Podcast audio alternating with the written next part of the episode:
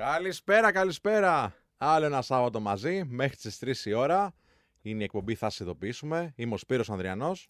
Είμαι ο Δημήτρης Κανέλης. Είμαι ο Κωνσταντίνος Κιτζίος. Μαζί θα συζητήσουμε για επιχειρηματικότητα, για τα επαγγελματικά και διάφορα άλλα θέματα της κουλτούρας και της επικαιρότητας που μας έχουν απασχολήσει και θα σας απασχολήσουν και εσάς λογικά.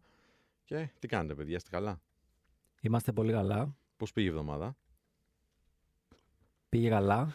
Εσένα, Κωνσταντίνε; Ε, κουραστικά, παιδιά. Δεν, σαν να μην αλλάζει τίποτα, δεν ξέρω. Που, που είμαι πολύ Τι θες να κουρασμένος. αλλάξεις, δηλαδή; Οι, οι ισορροπίες μου, η κούρασή μου. Να νιώθω λίγο πιο. να νιώθω μεγαλύτερη ευεξία. Μου λείπει Ναι. αυτό. Ναι, ναι. Είμαι Τι σε αρκετά. κουράζει πιο πολύ μες στην ημέρα. Ε, με κουράζει το γεγονός ότι έχω να. Όχι το multitasking, το switch tasking. Δηλαδή ασχολούμαι με πάρα πολλά διαφορετικά πράγματα μέσα στην ημέρα που δεν. Που δεν σημαίνει ότι η ενασχόλησή μου με αυτά ντε και καλά συνηγορούν σε ένα τελικό Μμμ. στόχο. Άρα σταματάει το μυαλό μου, ανοίγει μια άλλη καρτέλα. Κλείνει μια καρτέλα, ξεκινάει μια καινούρια. Οπότε όλο αυτό το πράγμα και εφαία ουσία μου καταναλώνει πάρα πολύ, αλλά και τρελή ενέργεια, πράγμα το οποίο σημαίνει ότι καταλήγω στο τέλος της ημέρας να μην μπορώ να ισορροπήσω τη ζωή μου. Δηλαδή, δεν μπορώ να κάνω αυτό το οποίο θέλω ακόμα Μμμ. και να ξεκουραστώ. Ξεκουράζομαι κουρασμένος. Δεν ξέρω πώς να το εξηγήσω διαφορετικά. Και είναι και ένα πολύ ωραίο θέμα αυτό, γιατί πάρα πολλοί άνθρωποι προσπαθούν να κάνουν πολλά πράγματα μαζί, έτσι ώστε να καταφέρουν να κάνουν και πολλά πράγματα μέσα σε ένα χρόνο συγκεκριμένο, μέσα σε ένα διάστημα που μπορούμε να μελετήσουμε, ας πούμε, μέσα στην ημέρα ή μέσα στο 8ωρο. Και εν τέλει καταφέρουν να μην κάνουν πολλά πράγματα από αυτά που είχαν στο μυαλό τους, από αυτά που προσδοκούσαν, γιατί κάποια στιγμή το μυαλό κολλάει. Γιατί Έτσι. κάποια στιγμή κουράζεις, γιατί σβήνεις, όπως και ένας υπολογιστής, ας πούμε, όταν θα έχεις πάρα πολλά παράθυρα ανοιχτά, ε, κάποια δεν θα λειτουργούν, ρε παιδί μου. Και είναι πολύ κακό αυτό. Το κάνουν πάρα πάρα πολλοί ε, άνθρωποι και στο δικό μου περιβάλλον. Κάποια στιγμή το έκανα κι εγώ, αλλά θεωρώ ότι ε, με τα χρόνια το εξέλιξα με το να, κάνω, να προσπαθώ να κάνω focus σε ένα πολύ συγκεκριμένο πράγμα. Βέβαια, πολλοί θα πούνε ότι ρε παιδί μου, εντάξει τώρα, όταν μιλάς στο Σπύρο και κάνει κάτι, ε, δεν, του, δεν απαντάει καν. Είναι σαν να μην υπάρχει εκεί. Μμ. Μου συμβαίνει αυτό. Ε, αλλά έτσι μόνο αποδίδει το συγκεκριμένο task που έχω στο, στην ατζέντα μου. Συμφωνώ και ξέρεις, γενικότερα κάνει κύκλους η ζωή και, το, και η καριέρα. Δηλαδή είναι ένα, συ- μια συγκεκριμένη περίοδος τώρα, αυτή, αυτή η περίοδος, αυτό το εξάμηνο θα έλεγα το τελευταίο, το οποίο απαιτεί από εμένα να κάνω switch tasking. Δεν είναι επιλογή μου. Μμ. Ε, ε, υπάρχουν διάφορες συγκυρίες ε, εντός του, του οργανισμού που, που εργάζομαι ε, που απαιτεί για μένα switch tasking να κάνω Ναι, ναι. και, και καθημερινά, ακόμα και μέσα στο σουκού. Και να, να ξυπνάω 4 η ώρα και 5 η ώρα το πρωί με τη σκέψη, Όχι, δεν έχω κάνει αυτό. Και να, να, να σταματάω τον ύπνο μου, να ανοίγω τα notes, να το βάζω σαν, σαν bullet και να συνεχίζω να κοιμάμαι. Που αυτό τώρα δεν είναι ξεκούραση. Καταλαβαίνει ότι είναι Προφανώς. θες και κάνει με, με σχέστα, με μεσημεριανό ύπνο. Οπότε είναι και η περίοδος, είναι και η δική μου πετριά, αν θέλεις, κτλ. Ότι Μμ. δεν αφήνω και τίποτα να πέσει κάτω κτλ. Και, και έχω συγκεκριμένους στόχους μες στην ημέρα που θέλω να καλύψω. Άρα θα με, θα με κουρελιάσω μες στην ημέρα, αρκεί να πετύχω τους στόχους μου. Ε, οπότε ναι, η, φυ- η κούραση είναι φυσική εξέλιξη. Δεν, δεν παραπονιέμαι γιατί είμαι κουρασμένος. Ξέρω γιατί είμαι κουρασμένος και πιστεύω ότι επειδή μιλάω και με πολλούς ανθρώπους που α, αντιμετωπίζουν ακριβώς το ίδιο πράγμα, δηλαδή μια, μια οργανική κούραση που έρχεται με το πέρασμα του χρόνου, ό- όλοι κατά βάθος ξέρουν ότι κάνουν πολλά πράγματα παραπάνω από ό,τι θα έπρεπε ή από ό,τι θα μπορούσαν. Οπότε κουρελιάζουν αρκετά τα, τις αποθήκες ενεργειάς τους και καταλήγουν στο τέλος πολύ κουρασμένοι. Και το κυριότερο ποιο είναι ότι δεν φτάνει μία ή δύο εβδομάδες μετά για να ξεκουραστούν. Ναι, ναι, ναι. Και αυτό είναι το κυριότερο γιατί ο οργανισμός μας είναι ένας σκληρός δίσκος που καταγράφει τα επίπεδα της κουρασής μας όσα χρόνια περνάνε Μμμ.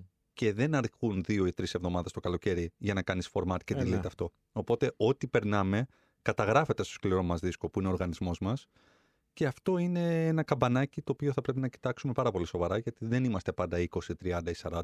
Μεγαλώνουμε. Ναι, ναι, ναι. Αυτό. Πολύ σωστά και είμαι σίγουρος ότι πολλοί άνθρωποι περνούν ακριβώς αυτό που περιγράφεις τώρα εσύ, είτε λόγω συγκυριών, είτε επειδή είναι έτσι η δουλειά τους και όχι μόνο για ένα συγκεκριμένο μήνα, ας πούμε τώρα το Γενάρη που το περνάς εσύ, αλλά μπορούν να το περνούν συνέχεια. Και φυσικά κάποια στιγμή θα κάνουν κάποιο μπερνάρ, θα κάνουν ένα μπαμ και θα σταματήσουν να μπορούν να δώσουν όλη αυτή την ενέργεια που, χρει- που απαιτείται, αλλά σίγουρα δεν θα έχουν αποτελέσματα. Θέλετε να πάμε να δούμε μερικά πράγματα που θα μπορούσαμε να κάνουμε πάνω σε αυτό το κομμάτι; Γιατί α, υπάρχουν κάποιοι, ε, κάποιες μέθοδοι ε, παραγωγικότητας που θα μπορούσαμε να τα συζητήσουμε έτσι πολύ γρήγορα, να πάρουμε μερικές ιδέες. Δημήτρη, θες; Ναι, θέλουμε. Και μιας που το ανέφερε ο Κωνσταντίνος, αφού πάρουμε τις ιδέες, θα ήθελα μετά να συζητήσουμε μεταξύ μας ποια εργαλεία χρησιμοποιείτε που σας βοηθάνε να είστε παραγωγικοί. Μμ. Γιατί είδες, είπε πρέπει να το περάσω στα notes για να το κάνω. Ναι, βέβαια, βέβαια. Οπότε θα ήθελα λίγο να μου πείτε και να, ξέρεις, να μας ακούσει και το αγαπητό ακροατήριο. Ε, γιατί μπορεί να... Εγώ έτσι έμαθα κάποια εργαλεία που χρησιμοποιώ και με- μου έχουν αλλάξει τη ζωή την εργασιακή. Αντί να πω Ασάνα, ας πούμε, για παράδειγμα, είπα notes. Ναι, γιατί Ναι. μπ- ε, εγώ χρησιμοποιώ και notes και Asana. Ας, Ναι. το- ας πάμε σε αυτό που λες πριν και Απλά το το συζητάμε Asana μετά. είναι και πιο πολύ έτσι collaboration tool, δηλαδή Ακριβώς, ακριβώς, συνεργατικότητα. Ωραία. ακριβώς. Να, να πούμε το εξής τώρα. Ο- Κάθε φορά που χάνεις την, ε, την συγκέντρωσή σου σε αυτό που κάνεις, χρειάζεται τουλάχιστον 20 λεπτά για να επανέλθεις στο peak flow, δηλαδή στην μέγιστη παραγωγικότητα που ήσουν πριν. Οπότε την ώρα που χτυπάει το τηλέφωνο ή α, το σηκώνεις, ξέρω εγώ, για να δεις ένα notification που είχε στο Facebook, χάνεις εκείνη την απόλυτη, ξέρω εγώ, ε, απόδοση που είχες και θες άλλα 20 λεπτά για να επανέλθεις. Άρα είναι πολύ κακό. Το νούμερο ένα που έχεις να κάνεις λοιπόν την ώρα που είσαι συγκεντρωμένος στο να κάνεις κάτι είναι να αφήσεις τα distractions στην άκρη. Δηλαδή αυτά που θα αποσπάσουν, σου αποσπάσουν την προσοχή. Νούμερο ένα, κλείνεις την πόρτα. Αν μπορείς να δουλέψεις σε ένα γραφείο το οποίο ε, έχει πρόσβαση κάποιος, καλύτερα να μην του δώσεις πρόσβαση, οπότε κλείστο. Ε, νούμερο 2, αφήνεις το κινητό στην άκρη ή στο αθόρυβο ή στο, στο sleep τέλος πάντων για να μην σε απασχολούν τα notifications. Καλή ώρα όπως το Δημήτρη, ενώ κάνω εκπομπή. λοιπόν, ε, ε, νούμερο 2. Και, ναι. και νούμερο 3, πολλοί άνθρωποι τι κάνουν. Εάν γράφουν ένα κείμενο, ας πούμε, κλείνουν το ίντερνετ. Να μην τους κάσουν mail Μμ. στον υπολογιστή τους ε, ή ε, απενεργοποιούν τα notifications των, ε, των εφαρμογών που έχουν στον υπολογιστή τους. Ένα πολύ απλό πράγμα είναι αυτό. Ένα δεύτερο που μπορεί να κάνει κάποιος πολύ γρήγορα, γιατί υπάρχουν κάποιες τεχνικές ε, υπομοντόρα, ας πούμε, ή το παρέτο που λέγαμε και σε άλλη εκπομπή, αλλά μην μπερδεύουμε τον κόσμο με. Πομοντόρο Ναι. δεν είναι τομάτα. Είναι και ντομάτα, ναι, ναι. Αλλά είναι και τεχνική. Ναι. Ε, για να μην μπερδεύουμε τον κόσμο όμως με ορολογίες, πάμε να τα πούμε λίγο πιο πρακτικά. Όταν ξυπνάς το πρωί, ε, έχεις την ε, απόλυτη ενέργεια, τουλάχιστον περισσότεροι άνθρωποι. Σε κάποιους άλλους λειτουργεί λίγο διαφορετικά, αλλά στο μεγαλύτερο μέρος του, του, του κοινού έχεις την πιο πολύ ενέργεια τις πρωινές ώρες. Ένα καλό που μπορείς να κάνεις είναι την προηγούμενη μέρα να έχεις ε, βάλει σε μια προτεραιοποίηση τη εργα... της εργασία που έχεις την επόμενη μέρα και να κάνεις πάντα το πρωί την πιο δύσκολη ή την πιο σημαντική για σένα ή την πιο απαιτητική. Οπότε, έχοντας τα επίπεδα ενέργειας που χρειάζεται για να φέρει εις πέρας το αποδοτικό, το δύσκολο κομμάτι, τέλος πάντων, απαιτητικό κομμάτι, μετά τα υπόλοιπα που έχουν λιγότερα, ε, που απαιτούν λιγότερα φορτία ενέργειας, θα σου είναι πιο εύκολο να βγάλεις. Και επίσης, επειδή κερδίζεις μια μικρή νίκη μέσα στην ημέρα σου, νιώθεις και καλύτερα, γιατί λες στον εαυτό σου. Έβγαλα το δύσκολο κομμάτι, τα άλλα τώρα δεν είναι τίποτα για μένα. Οπότε αυτό βοηθάει πάρα πολύ και στην ψυχολογία και πρακτικά προφανώς, γιατί ένα είναι τα tasks, τα βγάζεις στην άκρη. Μικρή παρένθεση Ναι. εδώ, να σου πω ότι ενώ εγώ τα επίπεδα μου ενέργειας δεν είναι ιδιαίτερα υψηλά το πρωί, δηλαδή δεν, δεν πικάρω το πρωί Mm. τόσο πολύ, επιλέγω να το κάνω γιατί ορίζομαι πάρα πολύ από την ψυχολογία μου. Δηλαδή είμαι πολύ, Πολύ παίκτη- σημαντικό αυτό. πολύ που λες. παίκτη Ναι. ψυχολογίας. Άρα, ενώ ξέρω ότι το πρωί δεν θα είναι το βέλτιστο βέλτιστο Μμ. αποτέλεσμα, θα είναι ένα καλό αποτέλεσμα. Προτιμώ να κάνω τη δύσκολη δουλειά το πρωί, γιατί η ψυχολογία μου αναθαρεί, ε, είναι στο peak της, γιατί ξέρω ότι έχω δώσει τη μεγάλη μάχη και την έχω νικήσει. Οπότε βλέπω την, το υπόλοιπο της ημέρας πολύ πιο ευοίωνο.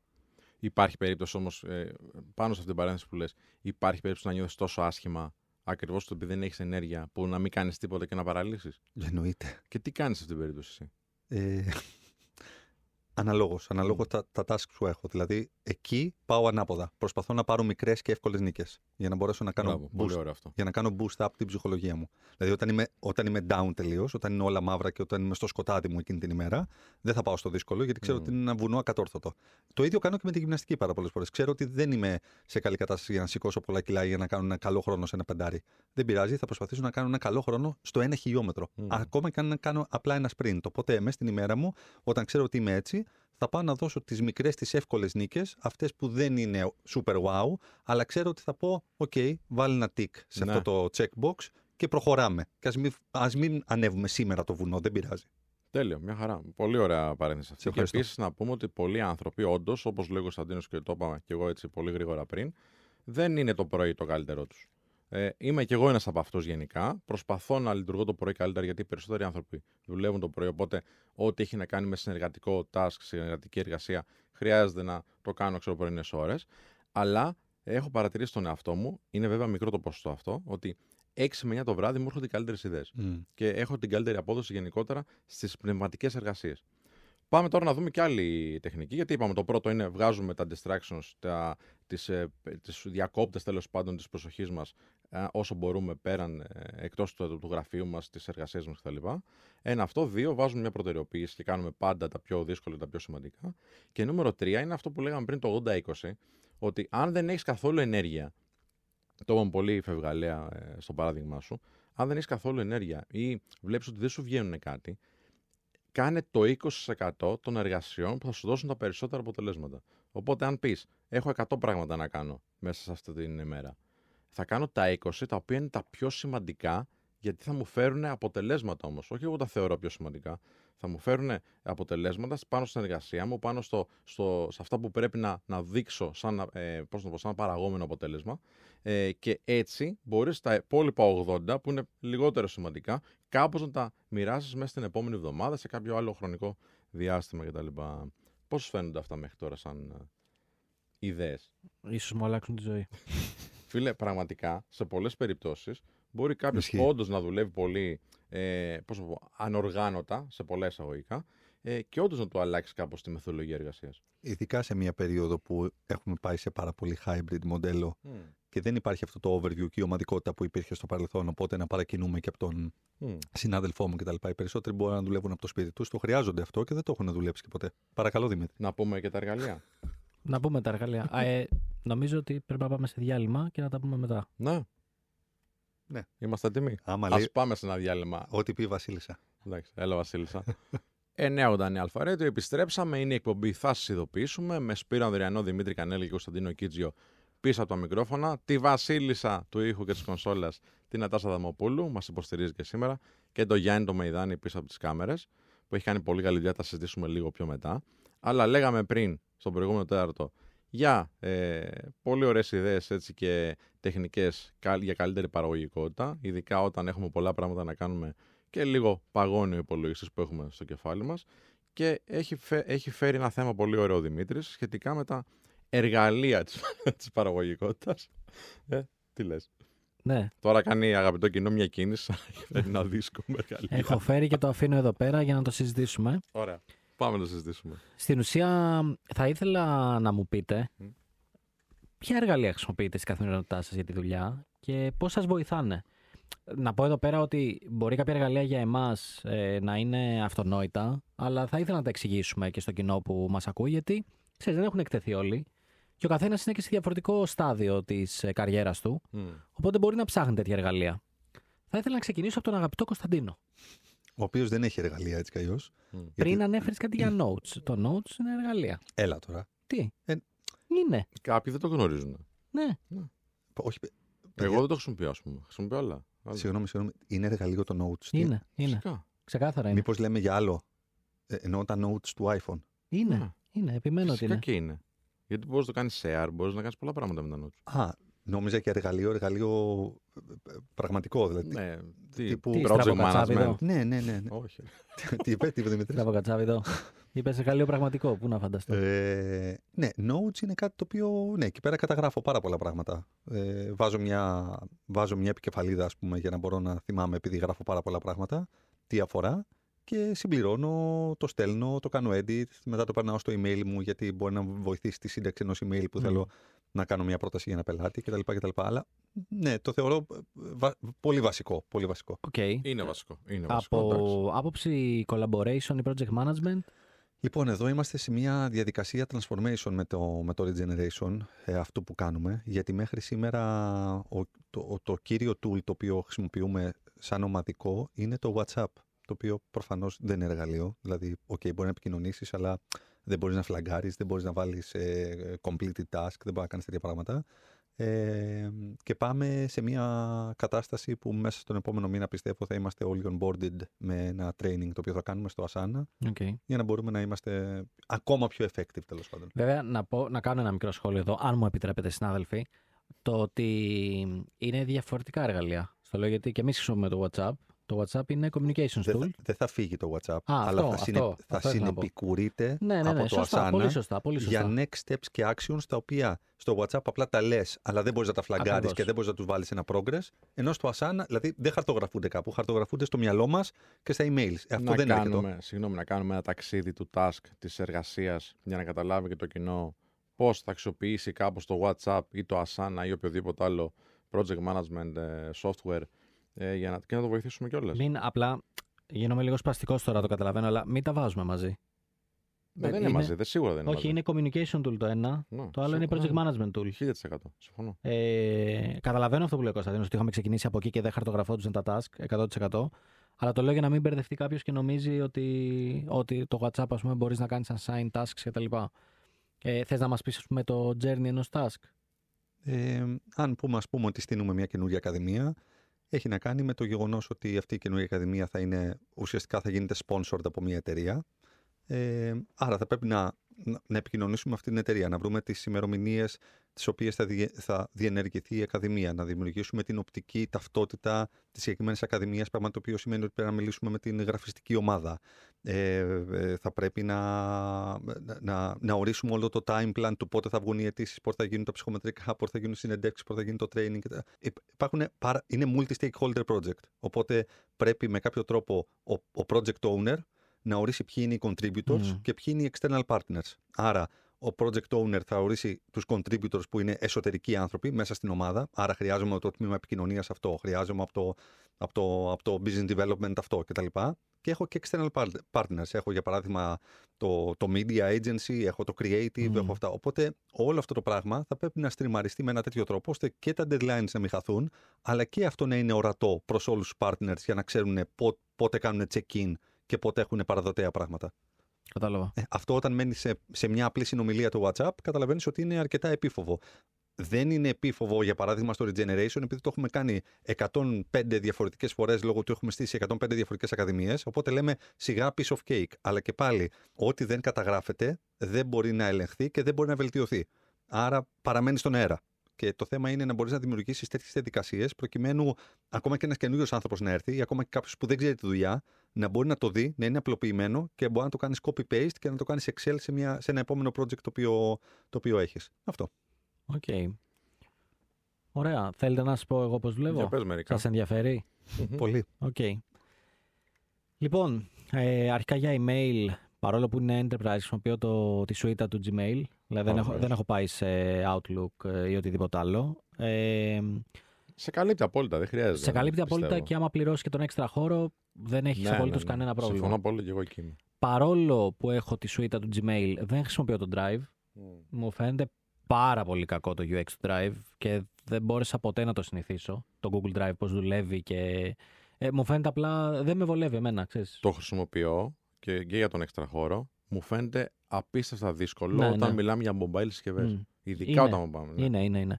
Γι' αυτό και έχω, στην ουσία έχουμε κάνει συνδρομή στο Dropbox, ε, που απ' την άλλη μου φαίνεται το πιο απλό και κατανοητό που υπάρχει. Είναι αδιανόητο. Ειδικά το mobile app που έχει το Dropbox.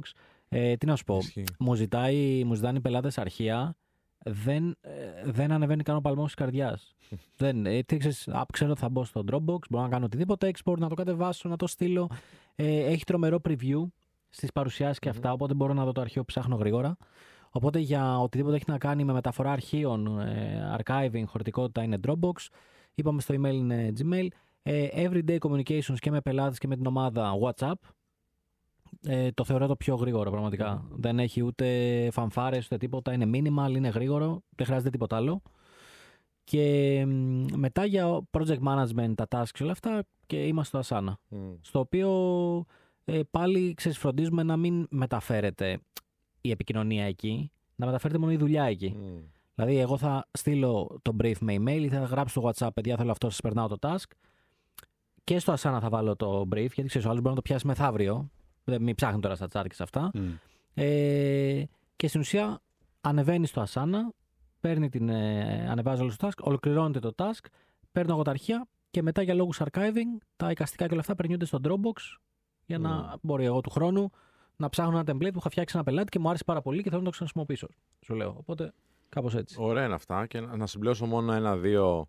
Γιατί αξιοποιώ Α, πολλά από αυτά που λες. Με συγχωρείς να Ναι. πω άλλο ένα. Ναι. Νομίζω ότι χτύπησε. Ε, από τη σουίτα της Microsoft Μμ. χρησιμοποιώ το OneNote.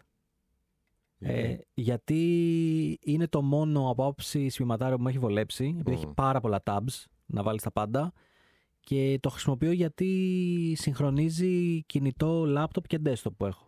Ναι. Που σημαίνει ότι είμαι στο desktop που Μμ. δουλεύω, βλέπω τι έχω να Σημαντικό. κάνω. Πάω με το laptop σε ένα πελάτη, σημειώνω, περνιούνται.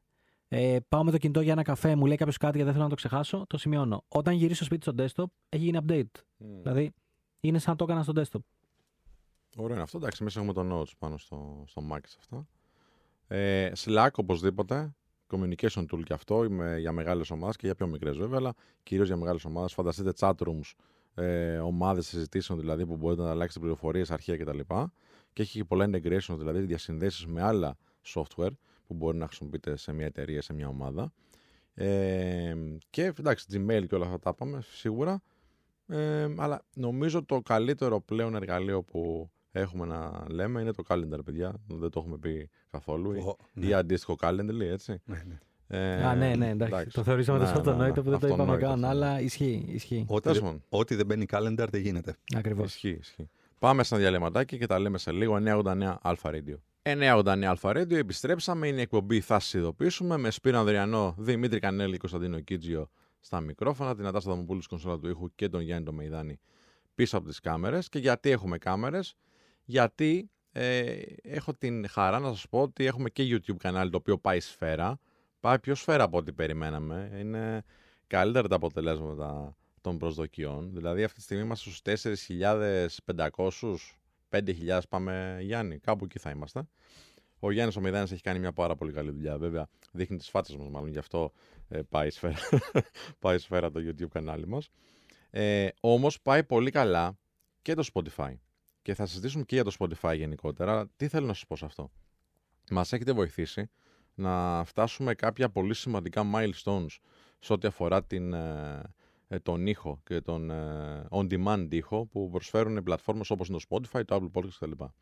Ε, οπότε σας ευχαριστούμε πάρα πάρα πολύ. Τα νούμερα είναι εκπληκτικά, είναι, είναι δεκάδες χιλιάδες τα streams ε, για μια εκπομπή 4-5 μηνών α, η οποία είναι και δύσκολη η θεματολογία της για το ευρύ κοινό.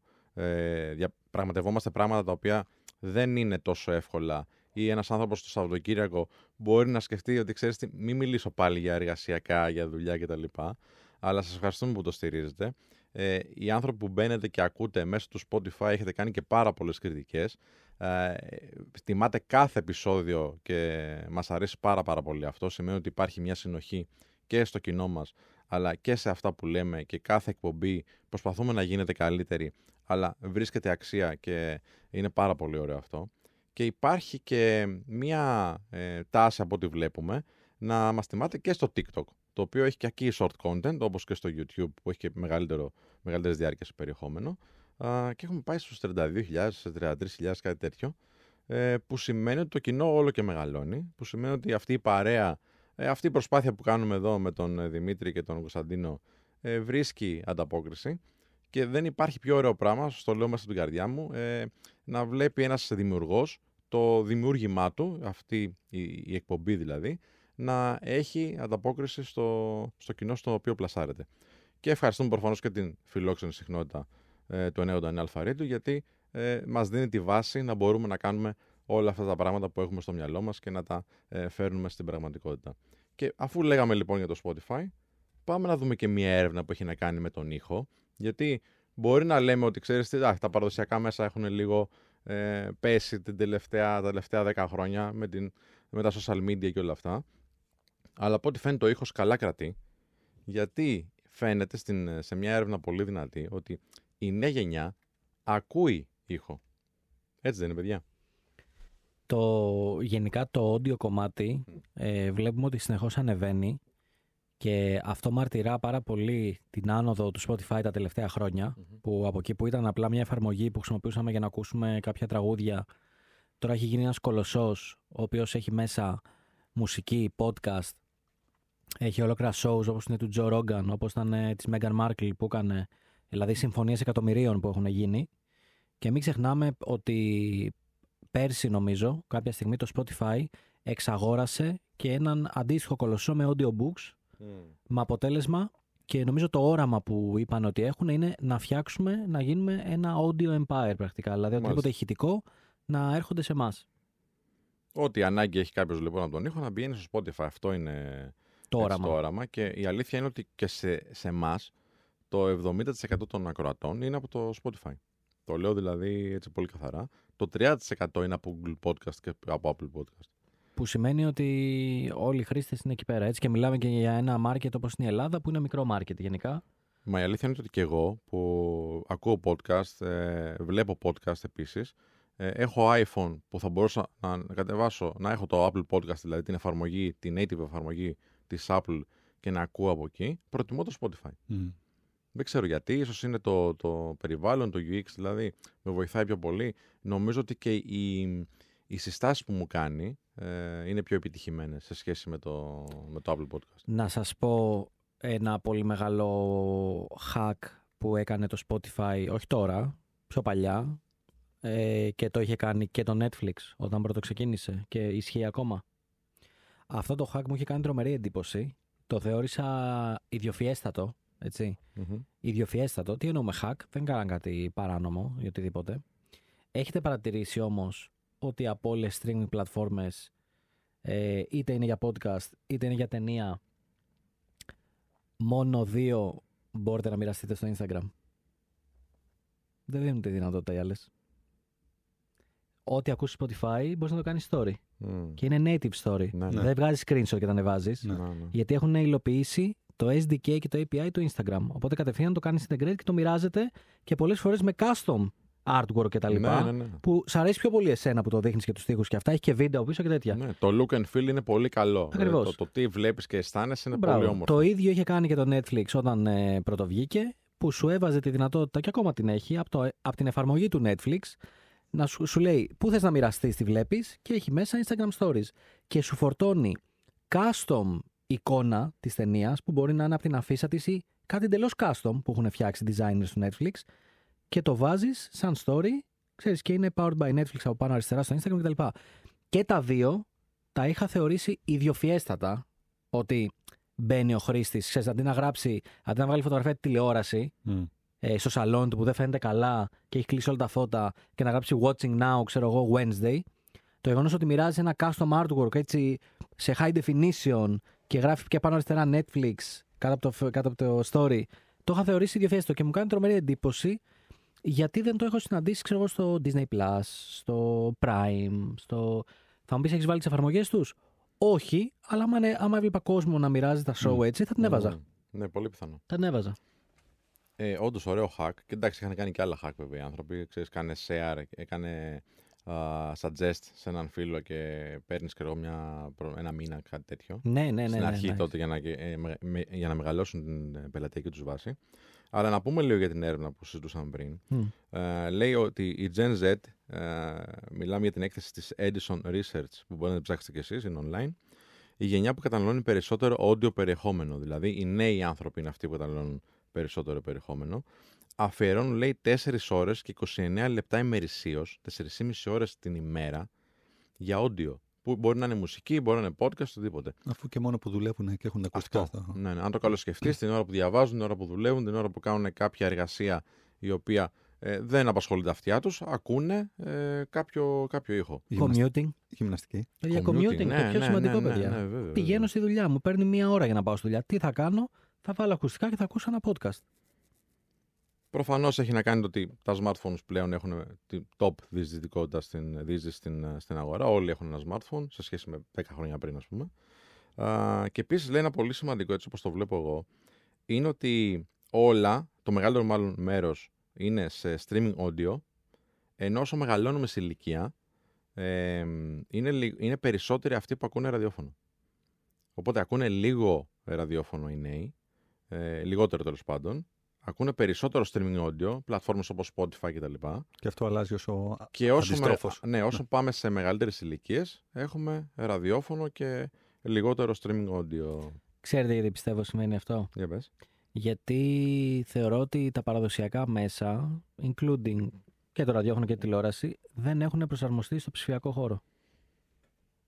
Δηλαδή, Να σου πω κάτι, είναι, είναι ωραία κουβέντα να πούμε. Για, με ποιον τρόπο θα μπορούσαν να προσαρμοστούν; Εντάξει, εγώ στο κινητό μου έχω το Spotify. Ναι. Δεν έχω εφαρμογές ραδιοφωνού. Mm.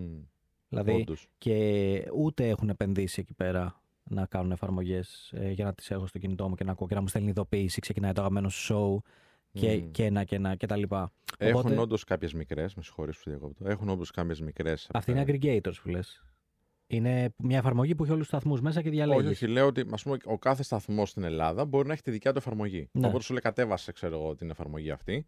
Αλλά το κοινό είναι πολύ περιορισμένο. Σωστό, σωστό. Έτσι. Οπότε δύσκολα θα έχουν τη δυναμική που μπορεί να έχει ας πούμε, το Spotify. Σωστό, σωστό. Ε, μην ξεχνάμε ότι το Spotify δεν είναι ανταγωνιστής ενός ραδιοφωνικού σταθμού. Όχι. Γιατί το Spotify είναι πρακτικά content provider. Δηλαδή, δεν έχει μια... είναι σαν το Facebook. Το, το Facebook δίνει την πλατφόρμα, έτσι και το Spotify δίνει την πλατφόρμα και μπαίνουν μέσα content creators και κάνουν περιεχόμενο ηχητικό ή οτιδήποτε. Δηλαδή, ο ανταγωνιστής ο δικός μας, θεωρητικά, δεν είναι το Spotify, είναι ο Joe Rogan που Μμμ. έχει εκπομπή στο Spotify. Και άρα το κοινό πρέπει να διαλέξει θα ακούσω Joe Rogan ή θα ακούσω θα σας ειδοποιήσουμε. Μμμ. Εντάξει, η επιλογή νομίζω είναι εύκολη σε αυτήν την περίπτωση. Τουλάχιστον εδώ έχουμε δύο καραφλούς, όχι Τουλάχιστον, έναν. τουλάχιστον για, τους, για τους γονείς μας. Ναι. Εντάξει, και η κίνηση που έκανε ας πούμε, το Spotify να φέρει τον Joe Rogan και κάποια άλλα μεγάλα ονόματα όπως είπες πριν Δημήτρη, νομίζω έδωσε πάρα πάρα πολύ μεγάλη δυναμική στο συγκεκριμένο μέσο, στη συγκεκριμένη πλατφόρμα. Ε, και επίσης μιλάμε τώρα για, για εκατομμύρια, πολλά εκατομμύρια. Δηλαδή ο Joe Rogan, θυμάμαι, ε, έκλεισε αποκλειστικά στο Spotify με 100 εκατομμύρια, που είναι ένα τεράστιο ποσό, το μεγαλύτερο ποσό για podcast που έχει ποτέ δαπανηθεί από μια εταιρεία για να το έχει αποκλειστικά αυτό το περιεχόμενο ε, στην πλατφόρμα της. Και φυσικά εντάξει, το αξίζει του ανθρώπου, αλλά υπάρχουν μέσα στην ίδια την πλατφόρμα αποκλειστικά και άλλοι ε, creators οι οποίοι κάνουν πολύ εξώλογο περιεχόμενο. Μμ. Και εμείς. Οπότε αν είστε λοιπόν τώρα στο Spotify, ανοίξτε το, θα σας ειδοποιήσουμε, ψάξτε το λιγάκι, κάντε ένα follow και κάντε και μια κριτική. Πέντε αστέρια και θα απολαμβάνετε το περιεχόμενό μας και σε ψηφιακή streaming μορφή. Και θα ειδοποιηθείτε κάποια στιγμή. Θα ειδοποιηθείτε σίγουρα γιατί έχει και notifications. Εντάξει. Πάμε στα διάλειμμα και επιστρέφουμε σε λίγο. 989 Alpha Radio. 989 Alpha Radio επιστρέψαμε και πάμε να κλείσουμε σιγά σιγά την πρώτη μας ώρα με Δημήτρη Κανέλη, Κωνσταντίνο Κίζο και Σπύρο Ανδριανό πίσω από το μικρόφωνο, την Νατάσα Θαμοπούλου στην κονσόλα του ήχου και τον Γιάννη το Μεϊδάνη πίσω από τις κάμερες. Και μιας και λέγαμε για Spotify και τα καλά του και τα θετικά του, ε, να πούμε και τι έκανε μέσα στο, στην προηγούμενη εβδομάδα. ε; το λες. Αυτός ο Το παγαπότης λες. στο Αχ, Spotify. αχ, τι έκανε. Αχ, το. ναι, ναι, θα το μαλώσω. Ε, νομίζω το ανακοίνωσε, δεν το έχει κάνει ακόμα. Ανακοίνωσε ότι μπαίνει σε μια διαδικασία να κάνει περίπου 6% ε, του προσωπικού απολύσεις. Να μειώσει δηλαδή το προσωπικό του κατά 6%. Που σημαίνει; Ε, που είναι πολύ μεγάλο νούμερο, νομίζω είναι γύρω στους 900 άτομα. Αν δεν κάνω λάθος, είναι... έχει δεκάδες χιλιάδες υπαλλήλους. Μόνο; Ναι, ναι, ναι. Για να δω. Είναι 600, στο... 600 περίπου θέσεις εργασίας. Ε, Ναι, εντάξει, εντάξει. 600. 600. Ναι. Ε, και πάλι είναι πάρα πολύ μεγάλο νούμερο. Ναι, βέβαια. το οποίο έχει επηρεάσει και την δυναμική α, τουλάχιστον στην ε, ιντερνετική σφαίρα ε, του εργοδότη Spotify. Μμμ. Και παράλληλα έκανε το ίδιο, μια ανακοίνωση αντίστοιχη και ένας άλλος μεγάλος, κολοσσός θα έλεγα, της ιντερνετικής σφαίρας και της τεχνολογίας, η Google. Σε περίοδο που μάλλον που δεν το περίμενε κανένας. Ε, όχι ότι δεν περιμέναμε πολύ μεγάλες τεχνολογικές εταιρείες να κάνουν ε, κάποιο, κάποιο είδους απολύσεις, κάποιο είδους ρύθμιση τέλος πάντων στο προσωπικό τους. Αλλά η Google έδειχνε να πηγαίνει πάρα πολύ καλά και δεν είχε δείξει τέτοια σημάδια. Τουλάχιστον στη δικιά μου ε, κατανόηση δεν έβλεπα κάτι το, το οποίο να έδειχνε ότι θα πάει εκεί. Ε, μοιραστήκαμε ένα meme, ε, επέτρεψέ μου να το πω αυτό Δημήτρη, μου το έστειλε ο Δημήτρης. Ε, Τι το πιο- οποίο, Τι πιο σύνηθες; τέτοιο σύνδεσμο, πολύ ωραίο meme, α, που έδειχνε ένα tweet ε, ή ένα LinkedIn post, ήταν, δεν θυμάμαι.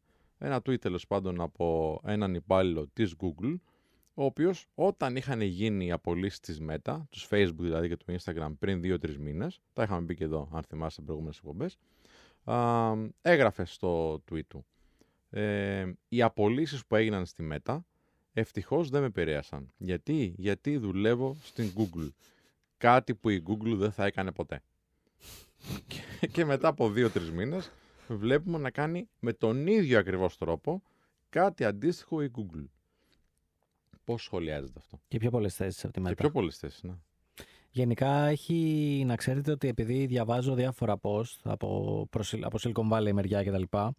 Ε, είναι η πρώτη φορά στην ιστορία της Google που γίνονται τόσο μαζικές απολύσεις και έχει, έχουν ταραχτεί ε, τέρμα ρε παιδί μου αυτή η άγια εικόνα που είχαν ε, για τους κολοσσούς ότι ξέρεις, ε, θα φύγει κάποιος ο οποίος δεν είναι underperformer ή θα φύγει κάποιος που θα κάνει καλά τη δουλειά του. Εδώ πέρα μιλάμε για πρακτικά μειώσεις στα πάντα. Οπότε μπορεί να ήσουν μια χαρά performers σε αυτό που έκανες, αλλά εδώ εξαφανίζονται ολόκληρα τμήματα. Δεν. Ε, ε, ξέρεις, μειωνόμαστε. Ναι, ναι. Κάνουμε μείωση προσωπικού γενικά. Κάνουμε downsize έτσι που το λέμε. Downsize αυτό στο έψαχνα. χωριό. Ναι, ναι, ναι.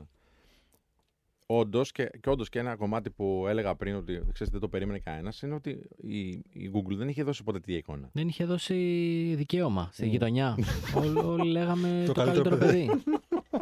και ο Γιαννάκης ο Πλούταρχος το έλεγε. Αλλά εγώ να σου πω κάτι. Διαβάζα, παιδιά, ένα πολύ ωραίο άρθρο που έλεγε πόσο διαφορετικές είναι οι εταιρείες στην Αμερική με τις εταιρείες στην Ευρώπη. Μμ. Και είχε ένα επιχείρημα, εντάξει δεν ξέρω αν ισχύει 100% το επιχείρημα, και έλεγε στην ουσία ότι οι εταιρείες στην Αμερική διαβάζουν τα νούμερα και λένε ε, κάνουμε projection μελλοντικά ότι έρχεται κρίση. Ωραία, θα απολύσουμε. Δεν έχει σημασία αν θα έρθει κρίση ή όχι. Τα νούμερα μας λένε αυτό, θα απολύσουμε. Και λέει σε αντίθεση με την Ευρω... Ευρώπη γενικά, που στην Ευρώπη τι λένε, όταν έρθει κρίση, Μμ, μμ. τότε θα απολύσουμε. Ναι, ναι, ναι. Δηλαδή, όταν δούμε και ζοριζόμαστε, τότε θα απολύσουμε. Ποιο πιστεύετε είναι πιο. Δεν ξέρω αν ισχύει 100% ξαναλέω. Το είδα σε ένα άρθρο στο Ιντερνετ, ξέρετε πώς είναι αυτά. Και προχθές είδα μια τάκα του Einstein στο Jordan, στο Michael Jordan. Εντάξει, κυκλοφορούν πολλά πράγματα που δεν ισχύουν. Αλλά για λόγου χάρη της συζήτησης τώρα, πείτε ρε παιδί μου ότι ίσχυε. Π- Ποιο πιστεύετε είναι το πιο σωστό; Άρα μιλάς proactively και reactively, σωστά; Ε, όλα έχουν ρε φίλε τεράστιο κόστος. Το τίμημά τους. Ναι. Το τίμημα. Εννοείται. Μα τα πάντα στη ζωή έχουν το τίμημά τους. Αγαπητέ Σπύρο. Απλά ξέρεις τι γίνεται. Το, το πρώτο, δηλαδή όταν λες, ξέρεις, δεν έχει έρθει ακόμα η κρίση, ε, στα μάτια και στα αυτιά του κοινού ε, ακούγεται πιο δύσκολο. Γιατί σου λέει, «Ρε εσύ, αφού καλά πας, ε, η οικονομία είναι σχετικά οκ. Ε, τι είναι αυτό που πας και κάνεις τώρα, γιατί β- βάζεις τους ανθρώπους στη δύσκολη θέση. Εντάξει. Η άλλη περίπτωση, ότι τώρα ήρθε η κρίση, ε, σου κάνει λίγο πιο λογικό. Δηλαδή, είμαστε σε μια κρίση, οκ, καταλαβαίνω και εσύ περνάς δύσκολα σαν εταιρεία, ε, λογικό ξέρω εγώ να κάνεις downsize, να μειώσεις κάπως τα κόστη σου. Για μένα η κατάλληλη λύση, εάν υπήρχε ξέρεις, μια πλατφόρμα παγκοσμίως που θα μπορούσαμε να πούμε Α, ακούστε τον Σπύρο, έτσι, που δεν υπάρχει προφανώς, αλλά έτσι για, για τη συζήτηση, είναι κάπως ο εξορθολογισμός του κόστους. Δηλαδή, να πεις ότι κοίταξε να δεις ποια είναι τα κόστη τα οποία δεν μας κάνουν, δεν μας χρειάζονται, δεν είναι τόσο αναγκαία, γιατί όντως έρχεται μια κρίση ή, ή όντως βιώνουμε μια κρίση. Τι θα μπορούσαμε να μειώσουμε για να μην φύγει προσωπικό; Γιατί η αλήθεια είναι και αυτό όποιος δεν το καταλαβαίνει, μάλλον δεν ξέρει καλά το business του. Η αλήθεια είναι πάντα στους ανθρώπους. Δηλαδή, για να αναπτυχθείς, για να, για να μπορέσεις να στηριχθείς, για να κάνεις πράγματα, να μπορείς να επιβιώσεις, πρέπει να έχεις ικανούς ανθρώπους στην ομάδα. Ε, δεν φτάνει να έχεις ένα καλό software, δεν φτάνει να έχεις ένα καλό γραφείο ή ε, ένα καλό ε, εξοπλισμό τέλος πάντων. Πάντα χρειάζεσαι ανθρώπους οι οποίοι θα συνδεθούν με τον πελάτη σου, θα, θα τον κρατήσουν στην ομάδα, στην, ε, στην αγκαλιά τέλος πάντων της εταιρείας, θα βρουν τον επόμενο και θα κάνουν πράγματα και το extra mile που χρειάζεται μερικές φορές για να κρατήσουν ζωντανή μια εταιρεία ακόμα και στην πιο δύσκολη φάση. Και το βιώσαμε πάρα πολύ έντονα και εμείς, σαν Men of Style φυσικά, αλλά και πολλές άλλες εταιρείες, την περίοδο της καραντίνας. Που εμείς βασιζόμασταν σε ε, physical μορφή σεμινάρια, δηλαδή να έρχεται ο κόσμος και να τα βλέπει. Αλλάζει άρδιν το μοντέλο. Πα- Προσπαθούμε να πάμε σε digital περιεχόμενο, το καταφέρνουμε τέλος πάντων. Αλλά χρειαζόμαστε ανθρώπους για να τους φέρουν και να περάσουν το νέο μήνυμα, να περάσουν το νέο μοντέλο στους πελάτες μας. Εγώ θα ξαναπώ ότι παιδιά είμαι, είμαι σίγουρος. Κανείς δεν μπορεί να είναι σίγουρος για τίποτα σε αυτή τη ζωή. Αλλά πιστεύω ότι οι κινήσεις που έκανε ο Μάσκ με το Twitter έχουν επηρεάσει όλο το κλάδο. Domino effect. Ε, ναι, δεν είναι Χίλια δυνατόν ξαφνικά μια εταιρεία να δουλεύει με μ, το μισό προσωπικό που είχε και να πηγαίνει πρακτικά καλύτερα από ό,τι πήγαινε πριν. Γιατί ποιος ξέρει και τι διαδικασίες θα είχαν για sign-off και όλα αυτά. Και να το αποδεικνύεις αυτό εν μέσω Mundial, δηλαδή στο peak, εκεί που η πλατφόρμα σου θα δεχτεί τα πιο πολλά tweets ε, σε όλο τον πλανήτη, ξέρω εγώ. Οπότε αναγκαστικά, ξέρεις αυτό, βάζεις σε σκέψη και τους υπόλοιπους. Ότι κάτσε ρε φίλε, μήπως να σταματήσω να είμαι ο καλός, μήπως να πάω lean στα profit, μήπως να είμαι πιο προσεκτικός, μήπως δεν χρειάζεται τελικά να έχω τόσους πολλούς. Αυτές είναι σκέψεις που έχω εγώ, αλλά το λέω γιατί η Google που είχε το φωτοστέφανο, ότι η καλύτερη εταιρεία, ότι έχουμε ping-pong τραπέζια, ότι έχουμε μιλοπιτάκια, ότι έχουμε κουρασανάκια το πρωί, ότι κοίτα τι ωραία που είμαστε εδώ, οι νούγκλερ, αυτό, το ένα το άλλο. Ξαφνικά βγήκανε οι άνθρωποι που χάσαν τη δουλειά τους και είπανε ότι δεν πίστευα ποτέ ότι θα συμβεί αυτό. Και άμα δείτε τα προσωπικά, τις προσωπικές αναρτήσεις που έχουν κάνει, γράφουνε ότι όχι μόνο τους απέλησαν, τους απέλησαν χωρίς νότις, τους απέλησαν με ένα ξερό email ότι από σήμερα δεν έχεις πρόσβαση στον υπολογιστή σου, τους τα κλείδωσαν όλα, ε, δηλαδή στην ουσία τους πετάξαν έξω. Και εδώ πέρα δεν μιλάμε τώρα για 10 άτομα οι οποίοι χάσαν ένα project, δεν τα πήγαν καλά, οπότε ξέρεις, το περιμένεις ότι κόστησα λεφτά στην εταιρεία, μπορεί και να με διώξουν. Λέγεται αυτό. Ε, εδώ πέρα μιλάμε για 12.000 άτομα. Δηλαδή, ξαφνικά μία μέρα πήγες να πας στη δουλειά σου και σου ήρθε ένα email πρωί-πρωί, τέλος. Δεν έρχεσαι. Οπότε νομίζω ότι ανεξαρτήτως των σχεδίων που είχαν, ε, σίγουρα έχουν επηρεαστεί σε έναν βαθμό από το διπλανό παράδειγμα.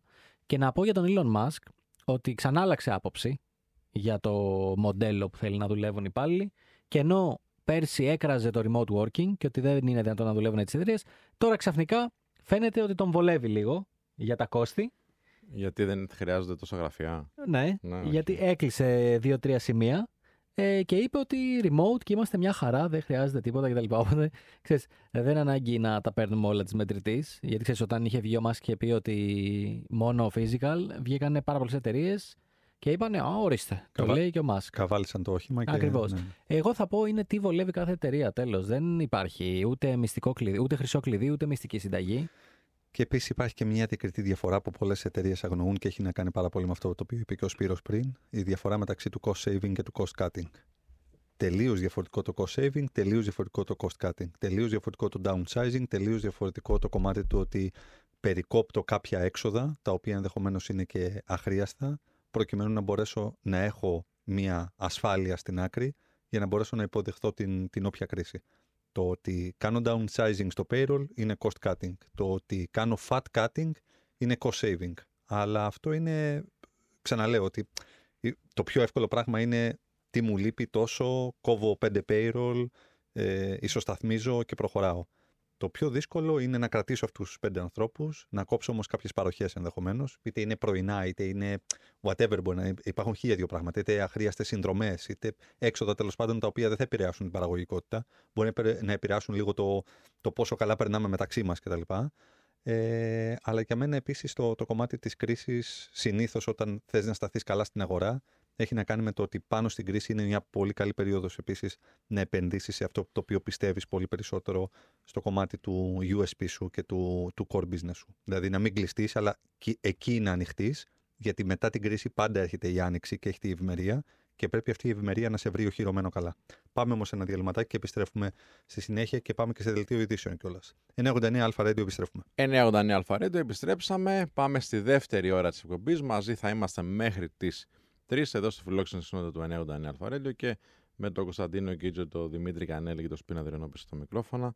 Τον Γιάννη τον Μεϊδάνη στις κάμερες και τη Βασίλισσα την Ατάσα Δαμοπούλου στην κονσόλα του ήχου. Έχουμε βάλει εδώ ένα στοίχημα με τους αγαπητούς συμπαρουσιαστές ότι σε όλα τα ραδιοκύματα θα ακούγεται το brand της Βασίλισσας Νατάσα Δαμοπούλου από εδώ και πέρα. Οπότε ε, βοηθήστε και εσείς όσο μπορείτε. Όταν θα στέλνετε mail στο σταθμό, ποιο είναι το mail, ο νεαρ είναι; ο νεαρ παπάκι 989alpha.radio.gr όταν θα απευθύνεστε στην Αντάστα, θα λέτε η Βασίλισσα Αντάστα Δαμοπούλου Και να πα- ανεβάσει λίγο τα δεσιμπέλ εκεί, ξέρω Και εγώ. παρακαλούμε και τους άλλους ε, συναδέλφους ραδιοφωνικούς παραγωγούς να, να απευθύνονται κατά αυτόν τον τρόπο Ναι. στην ε, Βασίλισσα Νατάσα Δαμοπούλου. Όχι μόνο εδώ στο 989, αλλά και σε άλλους σταθμούς. και όχι μόνο στον αέρα και εκτός.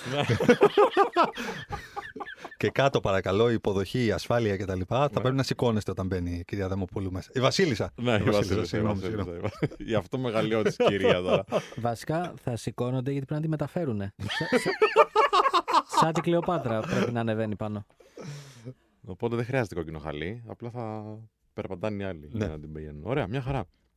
Λοιπόν, ε, μιας και λέγαμε για την Google, ε, η οποία Google απέλησε έτσι να το συνδέσουμε λίγο για, να, για τους ανθρώπους που μόλις έχουν συντονιστεί. Και το Spotify. Ναι, ναι, και το Spotify, αλλά κυρίως η Google, γιατί ε, έχει σημασία γιατί το λέω.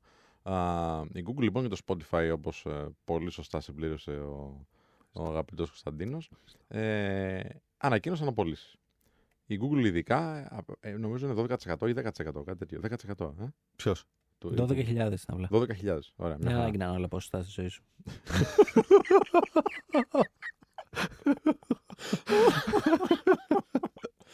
12.000 λοιπόν ε, άνθρωποι ε, μάλλον χάνουν τη δουλειά τους.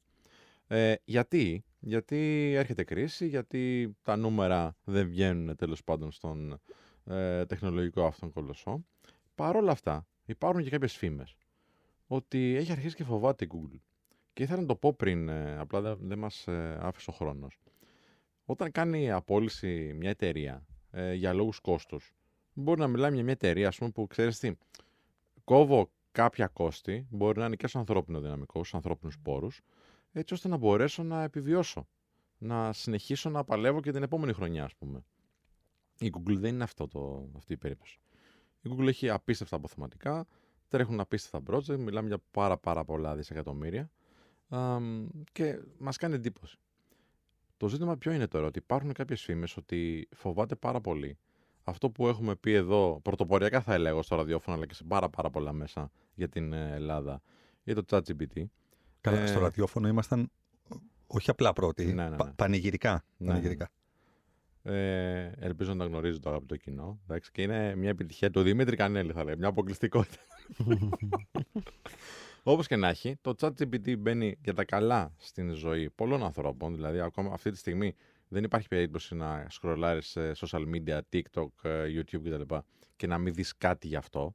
Ε, άπειρες εφαρμογές, άπειρες χρήσεις κτλ. Και θα συζητήσουμε κιόλας αν θέλετε γι' αυτό.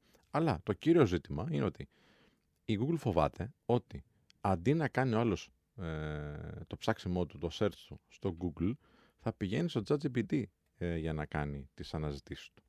Τι σημαίνει αυτό; Ότι την ώρα που θα ψάχνεις σε έναν άλλον φορέα και θα φεύγει από το Google, προφανώς τα έσοδα της Google θα πέφτουν γιατί δεν θα πλασάρονται και αντίστοιχες διαφημίσεις. Ένα κομμάτι είναι αυτό. Όταν λοιπόν το search volume θα είναι μικρότερο, οι πλασα... οι... τα πλασαρίσματα των διαφημίσεων που πληρώνουν οι διαφημιστές στην Google για να τα σερβίρει στις αναζητήσεις ε, θα είναι λιγότερα. Ε, δεν ξέρω τι έχετε να πείτε γι' αυτό, αν το έχετε ακούσει καθόλου, γιατί δεν υπάρχει κάποια, ε, πραγματική, ε, κάποια επίσημη πηγή που να το λέει. Παρ' όλα αυτά ε, είναι στο ίντερνετ. Πάρα πολύ έντονα ακούγεται. Σε forums κτλ. If it's on the internet, it mu- it must be true. Ναι. Ε, Το είπα Einstein αυτό, έτσι. Πάντα. Ε, εγώ αυτό που θέλω να πω είναι το εξής. Σκέφτομαι ότι εδώ πέρα ζούμε κάτι πρωτοποριακό και δεν το έχουμε καταλάβει. Ζούμε την αρχή μιας νέας εποχής. Ε, το chat GPT για μένα είναι, είναι η νέα εποχή. Είναι αυτό πώς, ε, πώς οι γονείς μας ε, βλέπουν, είδανε το πρώτο iPhone και λένε κοίτα που φτάσαμε. Εμείς είχαμε τηλέφωνα με καλώδια και με το, με το κυκλάκι που άφηνε με σε την ένα κεραία πλήθρο, και πήγαινε με το- πίσω με την ναι. κεραία και όλα αυτά. Λοιπόν, για εμάς θεωρώ ότι το aha moment, αυτό το iPhone moment, είναι το chat GPT. Και το γράψαν και πάρα πολλά άρθρα αυτό για τη Microsoft που στην ουσία πήρε το ποσοστό στο, στο OpenAI. Γιατί το λέω αυτό; Γιατί παιδιά από εδώ και πέρα μπορεί να αλλάξει το διαδίκτυο όπως το ξέρουμε. Θα γίνει αύριο, θα γίνει σε ένα χρόνο; Όχι πιθανότητα. Αλλά μάλλον έχουν τεθεί οι βάσεις για να γίνει σε 5 με 10 χρόνια. Γιατί το λέω αυτό; Γιατί η Google δεν είναι απλά μια μηχανή αναζήτησης. Η Google περιλαμβάνει από κάτω της έναν ολόκληρο ιστό. Έναν ολόκληρο ιστό από αποτελέσματα, τα οποία βγαίνουν οργανικά, τα οποία εξαρτώνται από χιλιάδους παράγοντες, τα οποία sites, publishers, οποιοδήποτε έχει shop, δαπανά πάρα πολλά λεφτά από τον budget του το χρόνο για να καταφέρει να έχει μια καλή θέση στην Google. Δαπανά πάρα πολλά λεφτά από τον budget του για να τον δείξει η Google πάνω-πάνω. Που σημαίνει ότι αν ξαφνικά αυτός ο ιστός εξαφανιστεί γιατί ο χρήστης ό,τι ψάχνει του το δίνει σαν απάντηση ένα AI, ξέρεις, αλλάζει εντελώς το τοπίο. Δεν, δεν ξέρουμε προς τα που θα πάμε. Να πω εγώ εδώ πέρα ότι αυτό που μου κάνει εντύπωση με το ChatGPT, που το οποίο το χρησιμοποιώ κάθε μέρα, θα σας πω παρακάτω τις χρήσεις που κάνω. Αυτό που μου κάνει εντύπωση είναι η συνέπεια των χρηστών. Δεν μιλάμε για μια εφαρμογή όπως ήταν αυτό με το AI που βάζεις χρωματάκια με την profile photo σου που κράτησε μια εβδομάδα και πέρασε. Δεν μιλάμε για κάτι δηλαδή που έγινε, είπαμε όλοι Α, τι ωραίο, αυτό είναι το trend τώρα. Και με την επόμενη μέρα είπαμε εντάξει, ας το βαρέθηκα τώρα. Μιλάμε για μια εφαρμογή η οποία τρεις εβδομάδες μετά, δύο μήνες μετά από τότε που έχει βγει, ανά δύο μέρες πέφτει από την επισκεψιμότητα. Οπότε δεν μιλάμε εδώ πέρα για ένα trend που, α, ναι, το είδα, ήταν ωραίο, πάει, πέρασε. Όχι, μιλάμε για κάτι το οποίο έχει έρθει για να μείνει. Ήδη η Microsoft με την επένδυσή της, από ό,τι φαίνεται, θα το βάλει στο Azure Cloud Έλατε. και θα είναι Πόσο σημαντικό είναι αυτό; 42 δολάρια περίπου το μήνα για να το χρησιμοποιήσεις σαν commercial πλέον. Τι σημαίνει αυτό, Σημαίνει ότι δεν θα, δεν θα έχει ποτέ downtown για σένα. Ε, downtime, downtown είπα. Δεν θα έχει ποτέ downtime για Και σένα. νήτρο. Ε, μπράβο, πολύ αστείο. Φανερώνεις τη γενιά σου, προχωράμε. Ε, οπότε όλο αυτό ε, θα αποκτήσει ξέρεις, και commercial use. Εγώ θέλω να σου πω το εξής. Λοιπόν, και είναι, ήρθε η ώρα για την ιστορία του Κανέλη. Ο πατέρας μου έχει αρχίσει Ισπανικά. Ωραία, κάνει μαθήματα. Ο άνθρωπος γιατί του τη βάρεσε να μάθει Ισπανικά. Λίγο το κάσατε παπέλ, λίγο το ένα το άλλο. Σου λέει θα μάθω Ισπανικά. Μου, μου λέει πρόσφατα, να σας δώσω και το context. Μου λέει πρόσφατα. Λοιπόν, με άλλαξε τμήμα η δασκάλα, γιατί είχα μείνει μόνος μου στο Α, άλλο. πα- Φύγανε. Πάει διαζώσει. Ναι, ναι, ναι, κανονικά. Α, έλα ρε. Ναι. Λοιπόν, με άλλαξε τμήμα και επειδή δεν είχε άλλα άτομα στο επίπεδό μου, με έβαλε με τους πιο προχωρημένους. Και μου λέει οι ασκήσεις είναι πολύ δύσκολες. Λοιπόν, και μια μέρα που καθόμαστε κάτω εκεί πέρα στη κουζίνα, ξέρω και τρώμε, και μου λέει ότι πω, πω λέει, έχω να κάνω και τις ασκήσεις για τα Ισπανικά, δεν καταλαβαίνω Χριστό, τίποτα. Και μου λέει να σε ρωτήσω, ρε, εσύ Δημήτρη, τα γράφω στο Google, δεν μου τα βγάζει. Και παιδιά του λέω αυθόρμητα, χωρίς να σκεφτώ τίποτα. Βάλτε τα στο OpenAI, του λέω πιο Google, να στα λύσει όλα. Και ξεκινάει η κουβέντα, τι είναι αυτό; Λοιπόν, του λέω, έλα πάνω μετά, γιατί εγώ μένω ξέρεις, στον πάνω όροφο. Του λέω, έλα πάνω, φέρε και τις ασκήσεις μαζί. Λοιπόν, παιδιά, δεν θα το πιστέψετε. Εγώ τον κάλεσα για να του δείξω λίγο τι είναι, μη πιστεύοντας ότι θα του λύσει τις ασκήσεις. Τις έλυσε όλε. Και τι εννοώ τις έλυσε όλε. Πήραμε την εκφώνηση που ήταν στα Ισπανικά, την έκανα copy-paste, την έγραψα όπως την έγραφε στα χαρτιά. Η εκφώνηση ήταν συμπληρώστε με το κατάλληλο ρήμα από την παρένθεση, συμπληρώστε τα κενά. Που σημαίνει ότι εγώ έδινα σαν input μία πρόταση με κενό, έβαζα κάτω παύλες συνεχόμενες, τελεία και σε παρένθεση δύο ρήματα. Και έπρεπε το OpenAI να βάλει το σωστό ρήμα στο σωστό χρόνο. Αόριστο κτλ. Παιδιά, τα έλυσε όλα, τα έκανε. Όλα. Όταν σας λέω όλα, σας το λέω γιατί κάποια που τα ήξερε ο πατέρας μου μου λέγε Βάλτε να δούμε αν θα βγάλει το σωστό. Του τα έβγαλε όλα και στην παρένθεση μετά του έγραφε και ποιο χρόνο χρησιμοποίησε. Έλα μωρέ. Ναι. Σας, σε περίπτωση που δεν με πιστεύετε, Όχι. Α, ο άπιστο Θωμά. Ο έχω Κωνσταντίνος. φέρει και screenshot εδώ πέρα. Γιατί έχω φέρει screenshot, γιατί το έστειλα στο οικογενειακό group που έχουμε στο Messenger. Ε, Κοροϊδεύοντας τον πατέρα μου πώς έκανε την εργασία. Ξέρεις ότι παλιά γκρίνιαζε για εμάς που αντιγράφαμε στο σχολείο και τώρα τα κλέβει όλα από το, από το AI. Και εσύ από κάπου τα κλέβες. Καλά, πάντα όλοι. Δεν, ε, Ποιος είμαι εγώ να. Απλά πιο σύγχρονος είναι ο πατέρας από ό,τι φαίνεται. Εσύ έκλεβες τον παλιό τρόπο. Λοιπόν, οπότε, όταν εγώ άνοιξα το OpenAI μου είπε Hello, how can I help you today; και εγώ του έγραψα complete con el verbo, en el tiempo, más adecuado, ό,τι έκανα copy-paste, έτσι. Σε παρένθεση, preterito imperfecto, ο preterito, δηλαδή Ναι. τους χρόνους και παιδιά, σε ό,τι ε, μου έχει συμπληρώσει εδώ πέρα, έχει βάλει και σε παρένθεση, ξέρω εγώ, pasamos το ρήμα. Preterito imperfecto. Τι χρησιμοποίησα δηλαδή. Απίστευτο. Απίστευτο. Απίστευτο. Και τώρα καταλαβαίνω γιατί το μπάναραν στην Αμερική, στα universities και σε αυτά. Όχι ότι πριν δεν καταλάβαινα, γιατί ήδη το είχα τεστάρει. Αλλά ξέρεις, είναι λίγο insane αυτό το πράγμα τώρα να. Γιατί εγώ δεν περίμενα ότι θα αναγνωρίσει το συμπλήρωσε τα κενά. Περίμενα να μου πει ότι. Ε, ναι, ρε φίλε. Εδώ διάβασε δηλαδή. Διάβασε την ανάγκη. Κατάλαβε το κενό. τα Τι πάντα, λέμε τα πάντα, τώρα; τα πάντα, τα πάντα. Και σας έχω δεύτερο παράδειγμα που είναι Α, και εγώ ακόμη, ένα μετά. ακόμη πιο Τρελό. ακραίο. Ναι, πες. Ε, ξαναστείνουμε, ρε παιδί μου, το e-shop του αδελφού μου. Και... Disco ball. Το disco ball, ναι, το δισκάδικο. Και κάποια στιγμή χρειάστηκε κάτι, ρε παιδί μου, ο αδελφός μου. Ε, κάτι το οποίο ήταν ε, custom για το από πίσω κομμάτι με, τα, με τη διαθεσιμότητα των προϊόντων και αυτά. Και συνήθως αυτά ή πρέπει να το κάνεις χειροκίνητα, να έχεις έναν άνθρωπο από πίσω να στο κάνει χειροκίνητα, να αλλάζει τη διαθεσιμότητα των προϊόντων, να, να, να. Ή συνήθως πρέπει να γράψεις ένα σκριπτάκι το οποίο θα τρέχει αυτόματα, θα ελέγχει αν ο προμηθευτής το έχει, οπότε να ενημερώνει και τη δική σου βάση. Και το έβαλα στο ChatGPT, παιδιά. Και μου το έβγαλε όλο. Τι σου έβγαλε; Τον κώδικα γραμμένο όλο, έτοιμο. Για copy-paste, κατευθείαν. Του γράψα. Write me a Python script that checks the availability στο τάδε site και επιστρέφει ή άμα το πεδίο τάδε. Είχα κάνει εγώ μια προεργασία. Του είπα που να ψάξει ακριβώς. Ξέρεις, θα ψάξει εκεί πέρα σε αυτή τη κλάση. Του είχα κάνει την προεργασία, αλλά μου έγραψε όλο το κώδικα σε Python. Κανονικά, μου είπε ποιο library χρησιμοποίησε, μου είπε πώς να το τρέξω. Ε, μέσα στον κώδικα είχε κανονικά τις παραμέτρους που θα έβαζα εγώ. Δεν ήταν demo κώδικας ότι κάπως έτσι γίνεται ψευδογλώσσα. Μέσα είχε ακριβώς το site που του είπα να ψάξει και το είχε σε μεταβλητή μέσα ότι θα τη χτυπήσω αυτή, θα κάνω το request κτλ. κτλ. Και είδα ένα πολύ ενδιαφέρον. Με συγχωρείς Σπύρο, θες να πεις και εσύ τη χρήση. Είδα ένα πολύ ενδιαφέρον που ρώτησε ένα cyber security expert στο LinkedIn. Ε, ρώτησε το ChatGPT να του γράψει 10 exploits για ένα site και του τα γράψε. Οπότε πρέπει λίγο να αρχίσουμε να προσέχουμε.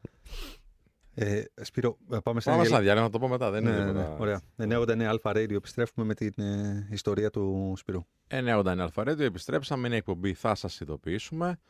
Και συζητούσαμε στο προηγούμενο τέταρτο της εκπομπής σχετικά με το ChatGPT και τις χρήσεις που μπορεί να κάνει κάποιος. Έχουμε μείνει έκπληκτοι από τις ιστορίες της χρήσης που έκανε ο Δημήτρης ο Κανέλης.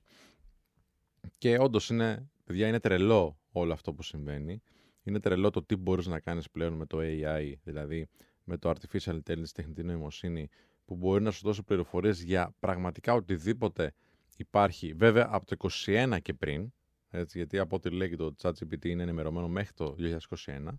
Σου έχω απαντήσει σε Αλλά αυτό. ναι, εντάξει, ναι, ξέρω ότι υπάρχουν ε, ε, Το- backdrops, που, back, ε, πώς το λένε, όχι backdrops. Ξέρω ότι υπάρχουν ε, τρύπες Ναι. που μπορείς να το κάνεις λίγο πιο έξυπνο. Δεν είδες τέλος μια πάντων. ιστορία στο LinkedIn; Όχι. Α, νόμιζα ότι την έχεις δει. Που το ρωτάει νομίζω κάποιος ποιος είναι ο CEO στο Twitter. Α. Και απαντάει Elon Musk. Και του λέει πού το ξέρεις; Αφού δεν Αφού έχεις είσαι μέχρι το 21. ενημερωθεί. Ναι. Και του κάνει μια υπεκφυγή μετά. Κάτι Ναι. του λέει ότι ξέρεις, κάτι πετάει. Και κοροϊδεύανε ότι τώρα μας Ναι. μας κοροϊδεύει και από πάνω. Τέλος πάντων, δεν έχει να κάνει όμως μόνο με το ψάξιμο ή την πληροφορία, αλλά μπορεί να σου δώσει και κάποιες συμβουλές που μέχρι τώρα τις περίμενες από πιο έμπειρους ανθρώπους, ξέρεις, πιο ειδικούς στον τομέα τους κτλ.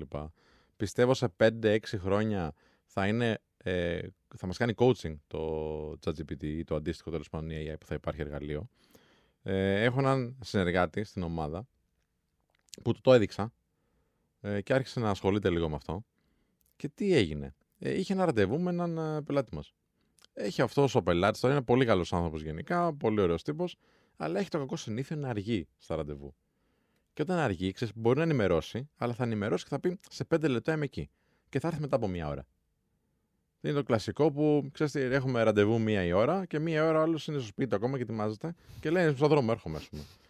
Λοιπόν, και προφανώς επειδή είναι πελάτης πρέπει να έχεις μια ευγένεια. Δεν θα του πεις, ξέρω εγώ τώρα, ότι να είναι για ε, μια καθυστέρηση. Αλλά πρέπει να σέβεσαι και τον χρόνο σου προφανώς. Και σαν επαγγελματίας, αλλά δίνεις και μια ε, αξία και, στην, ε, και στον brand σου και στην δικιά σου την προσωπική υπόσταση.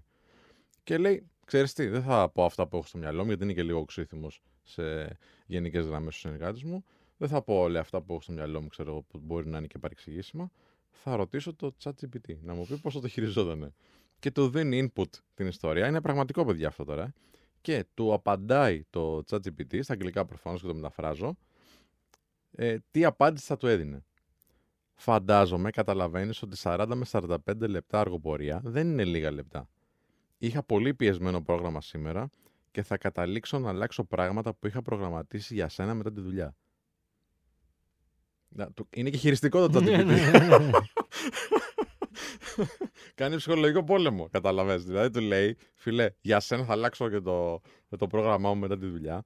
Ε, να νιώσει άσχημα ο άνθρωπος. Δηλαδή, φαντάζομαι πού μπορεί να φτάσει αυτό. Μιλάμε για Skynet τώρα, έτσι. Κοίτα, εγώ θα συνεχίσω και θα πω ότι εγώ δεν βλέπω αντικατάσταση. Μμ.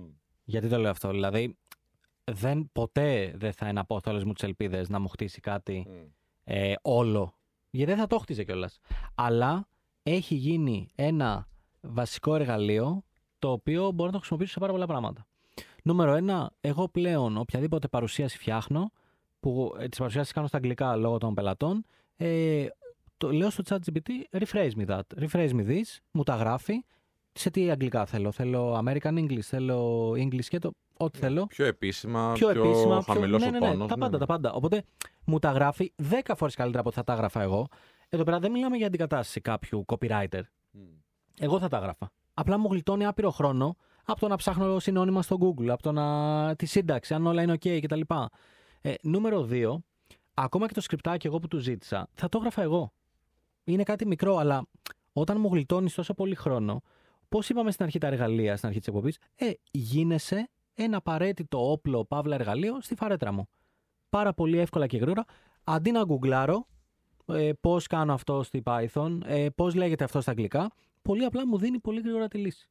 Ε, εγώ μόνο το μόνο που θα πω έτσι, σαν σκέψη, ε, από τη στιγμή που θα έχεις πολύ γρήγορη την απάντηση σε διάφορα τέτοιους προβληματισμούς ή τέτοιες ανάγκες, πώς θα μπει ο εγκέφαλος, πούμε, σε μια χρήση, ξέρω εγώ, 10 χρόνων. Πώς θα μπει εύκολα μετά ο εγκέφαλος σε μια διαδικασία δημιουργικότητας ή ανάκτηση δεδομένων που μπορεί να έχεις μάθει πιο μικρός, ξέρω εγώ, και να τα ανακαλέσεις και να τα αξιοποιήσεις. Θα είναι δύσκολο. Όπως σου είναι δύσκολο τώρα να φανταστείς τον εαυτό σου να ζεις χωρίς ε, ένα κινητό στην τσέπη. Σε- Γιατί το έχουμε προλάβει εμείς να ζούμε χωρίς κινητό, έτσι. Και φαντάζομαι και εσύ Δημήτρη, που είσαι πιο μικρός εδώ τη παρέα. Να ζω χωρίς κινητό, ναι. Όχι πολλά χρόνια βέβαια. Δηλαδή, Ναι. εμείς στο σχολείο τα κινητά πρωτοεμφανίστηκαν Δευτέρα Γυμνασίου. Α, είχατε, είχατε πολύ μικρή. ηλικία. Είχαμε πολύ μικρή, ναι. Τέλος πάντων, θυμάμαι πώς ήταν που έπρεπε να πάω στην Αλάνα τέλος πάντων εγώ και να περιμένω εκεί τα παιδιά να έρθουν να παίξουμε μπάλα. Τώρα δεν μπορώ να φανταστώ ότι θα πάω κάπου χωρίς να έχω συνοηθεί πρώτα να στείλω ένα μήνυμα, ξέρω εγώ, στην ομαδική κτλ. Όπως κάνει όλος ο κόσμος. Εντάξει, το, πρόλαβα αυτό. Να Ναι. στη γειτονιά ότι πάμε από κάτω στην πολυκατοικία και φωνάζουμε Γιώργο κατέβα και τέτοια. Αυτά τα πρόλαβα για να παίξουμε ποδόσφαιρο κτλ. Απλά ναι, από Δευτέρα Τρίτη Γυμνασίου και μετά σκάσαν τα πρώτα Nokia εκεί πέρα. Ναι, ναι. Με τα, θυμάστε, Τα με- βαριά, με τα τα μηνύματα, φιδάκια. τα φιδάκια, τα εικονιδιάκια με τις παύλες, τα Ναι. ringtones και όλα αυτά. Τα Απλά, οικονομηνύματα. να σου πω κάτι. Και εμείς στο σχολείο, ε, δεν, πες στο δημοτικό δεν είχαμε τα smartphones να είμαστε με calculators και τέτοια. Τώρα όμως, χρησιμοποιείς calculator. Ναι. Τελικά ε, έχει νόημα; Να κάνω γρήγορα τις πράξεις. Μόνο στο πώς εκπαιδεύεται ο εγκέφαλος. Αυτό, κανένα άλλο. Ναι, είναι σημαντικό όμως, ρε φίλε. Όχι, δεν αμφιβάλλω ότι είναι Mm. σημαντικό, αλλά θέλω να σου πω ότι μάθαμε πολλά πράγματα στο σχολείο, τα οποία ούτε καν εμείς τα εφαρμόσαμε. Συμφωνώ. Ναι, με εμένα με προβληματίζει από, έτσι, από άποψη του ανθρώπου δηλαδή και της, ε, και της συμπεριφοράς. Ε, ίσως είναι και το, ε, έτσι, η διαστροφή του επαγγέλματος. Αλλά ε, απ' την άλλη δεν φοβάμαι ότι θα αντικατασταθούν άνθρωποι. Όπως και εσύ το λες.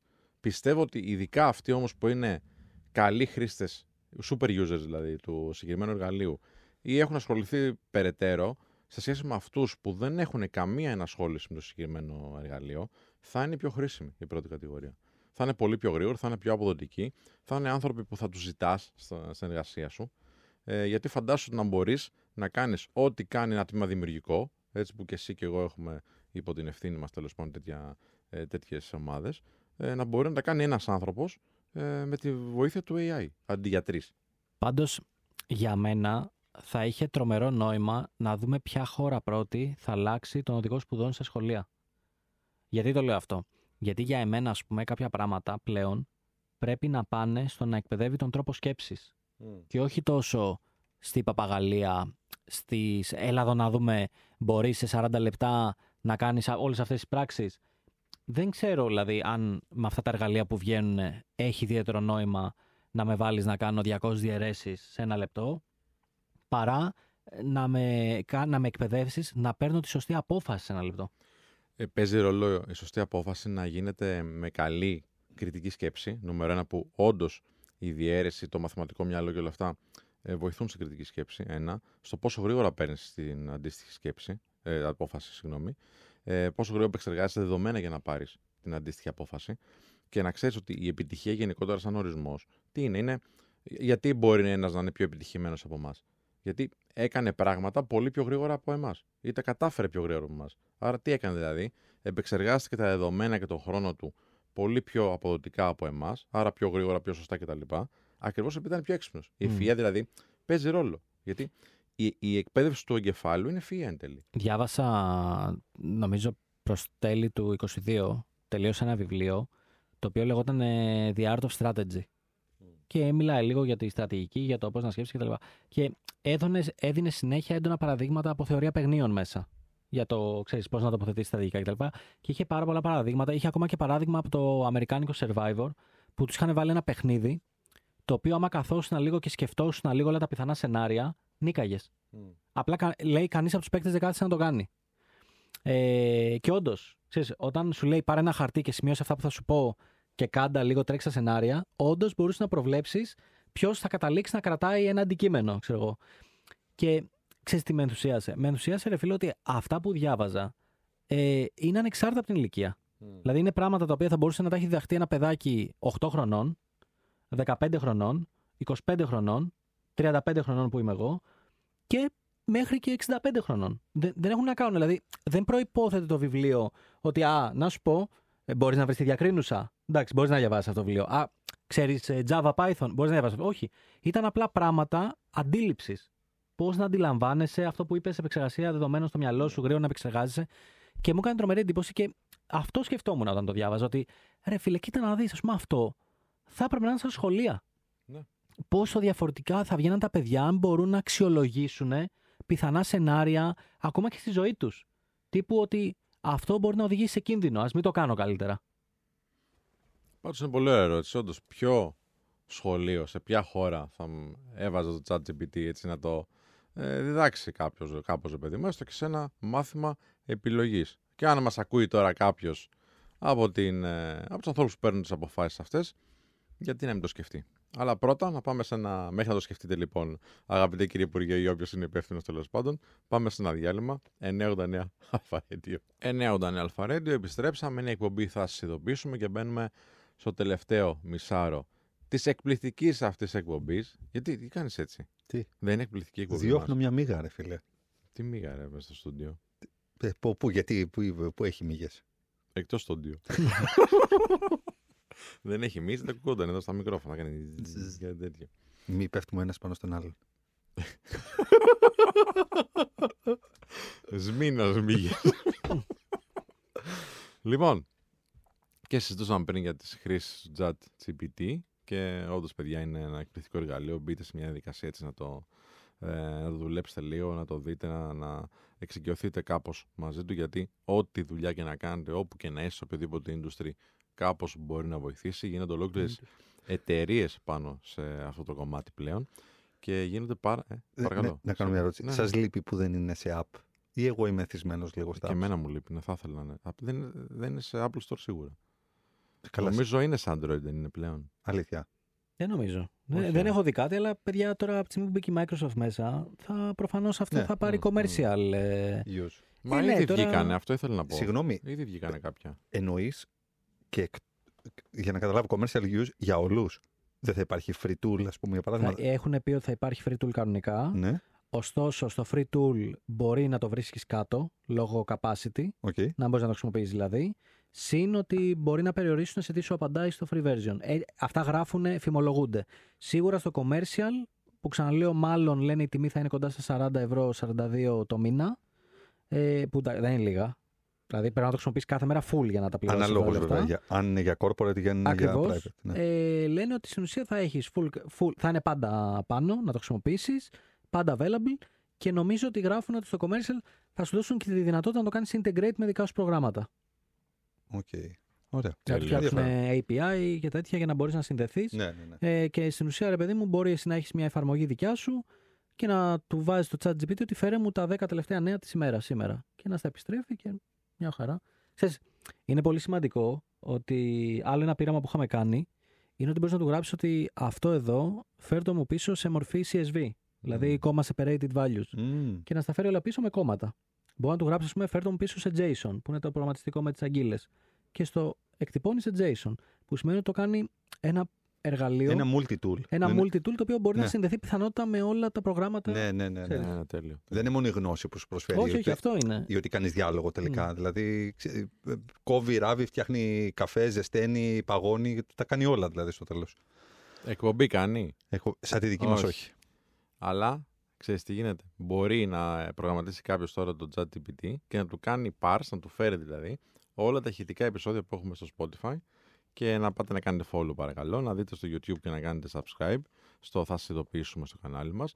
Δεν είπαμε πριν καθόλου το Instagram, το οποίο και εκεί μεγαλώνει και ε, κάναμε μεγάλο λάθος γιατί είναι πολλοί άνθρωποι εκεί πέρα που και σχολιάζουν και έχουν κάνει Μας follow στέλνουν. και μας στέλνουν ε, ειδοποιη... ε, συγγνώμη, πώς το λένε, τις αντιδράσεις, ε, τις φωτίτσες και, Και μηνύ- καρδούλες και τα λοιπά. μηνύματα, και μηνύματα. πολλά μηνύματα σωστά.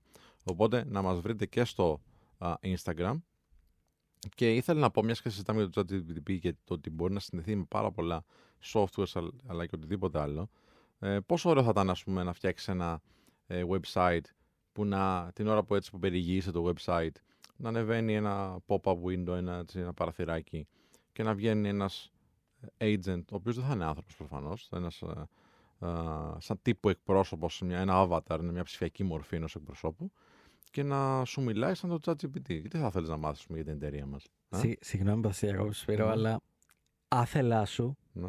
έπεσες πάνω σε ένα από τα καλύτερα memes που βγήκανε Μμ. όταν μπήκε η Microsoft στο ChatGPT. Δεν ξέρω αν Για το πες. είδες και Δεν το είδα, όχι, ChatGPT. όχι, όχι. Ακούς Κωνσταντίνε; Απόλυτα. Ε, βγάλανε ένα meme που λένε ότι ο μόνος λόγος που μπήκε η Microsoft Μμ. είναι για να αναστήσει αυτόν τον cool τύπο. Και δείχναν το συνδετήρα Το συνδετήρα, ναι, ναι. που είχε παλιά η Microsoft που σε Ναι, βοηθούσε ναι. και λέγανε ότι θα είναι ο συνδετήρας σε steroids. με το ChatGPT τύπου από, θα πάει από το How can I help you που σου είχε τρία bullets από κάτω, Μμ. πάτα να σου Ναι, βοηθήσω. ναι. Θα πάει στο απλά πες μου τι θες να κάνω. τύπου. και είχε φτιάξει και ένα σε ένα τέτοιο που τον έδειχνε μπρατσωμένο σε steroids κανονικά. Ε, ναι, θα σου λέει φιλά, θα το φτιάξω εγώ. Δεν γράψω φυλακίε εδώ πέρα. ναι, ναι, ναι, ναι. Πολύ πιθανό. Στο Word, ξέρεις να βγαίνει. Φαντάζεσαι να φτάσουμε στο σημείο που να λέει ότι πω πω τι μπουρδες γράφεις εδώ πέρα. Τύπου πήγαινε κοιμήσου καλύτερα. Ή άστο, κοιμήσου και το γράφω εγώ.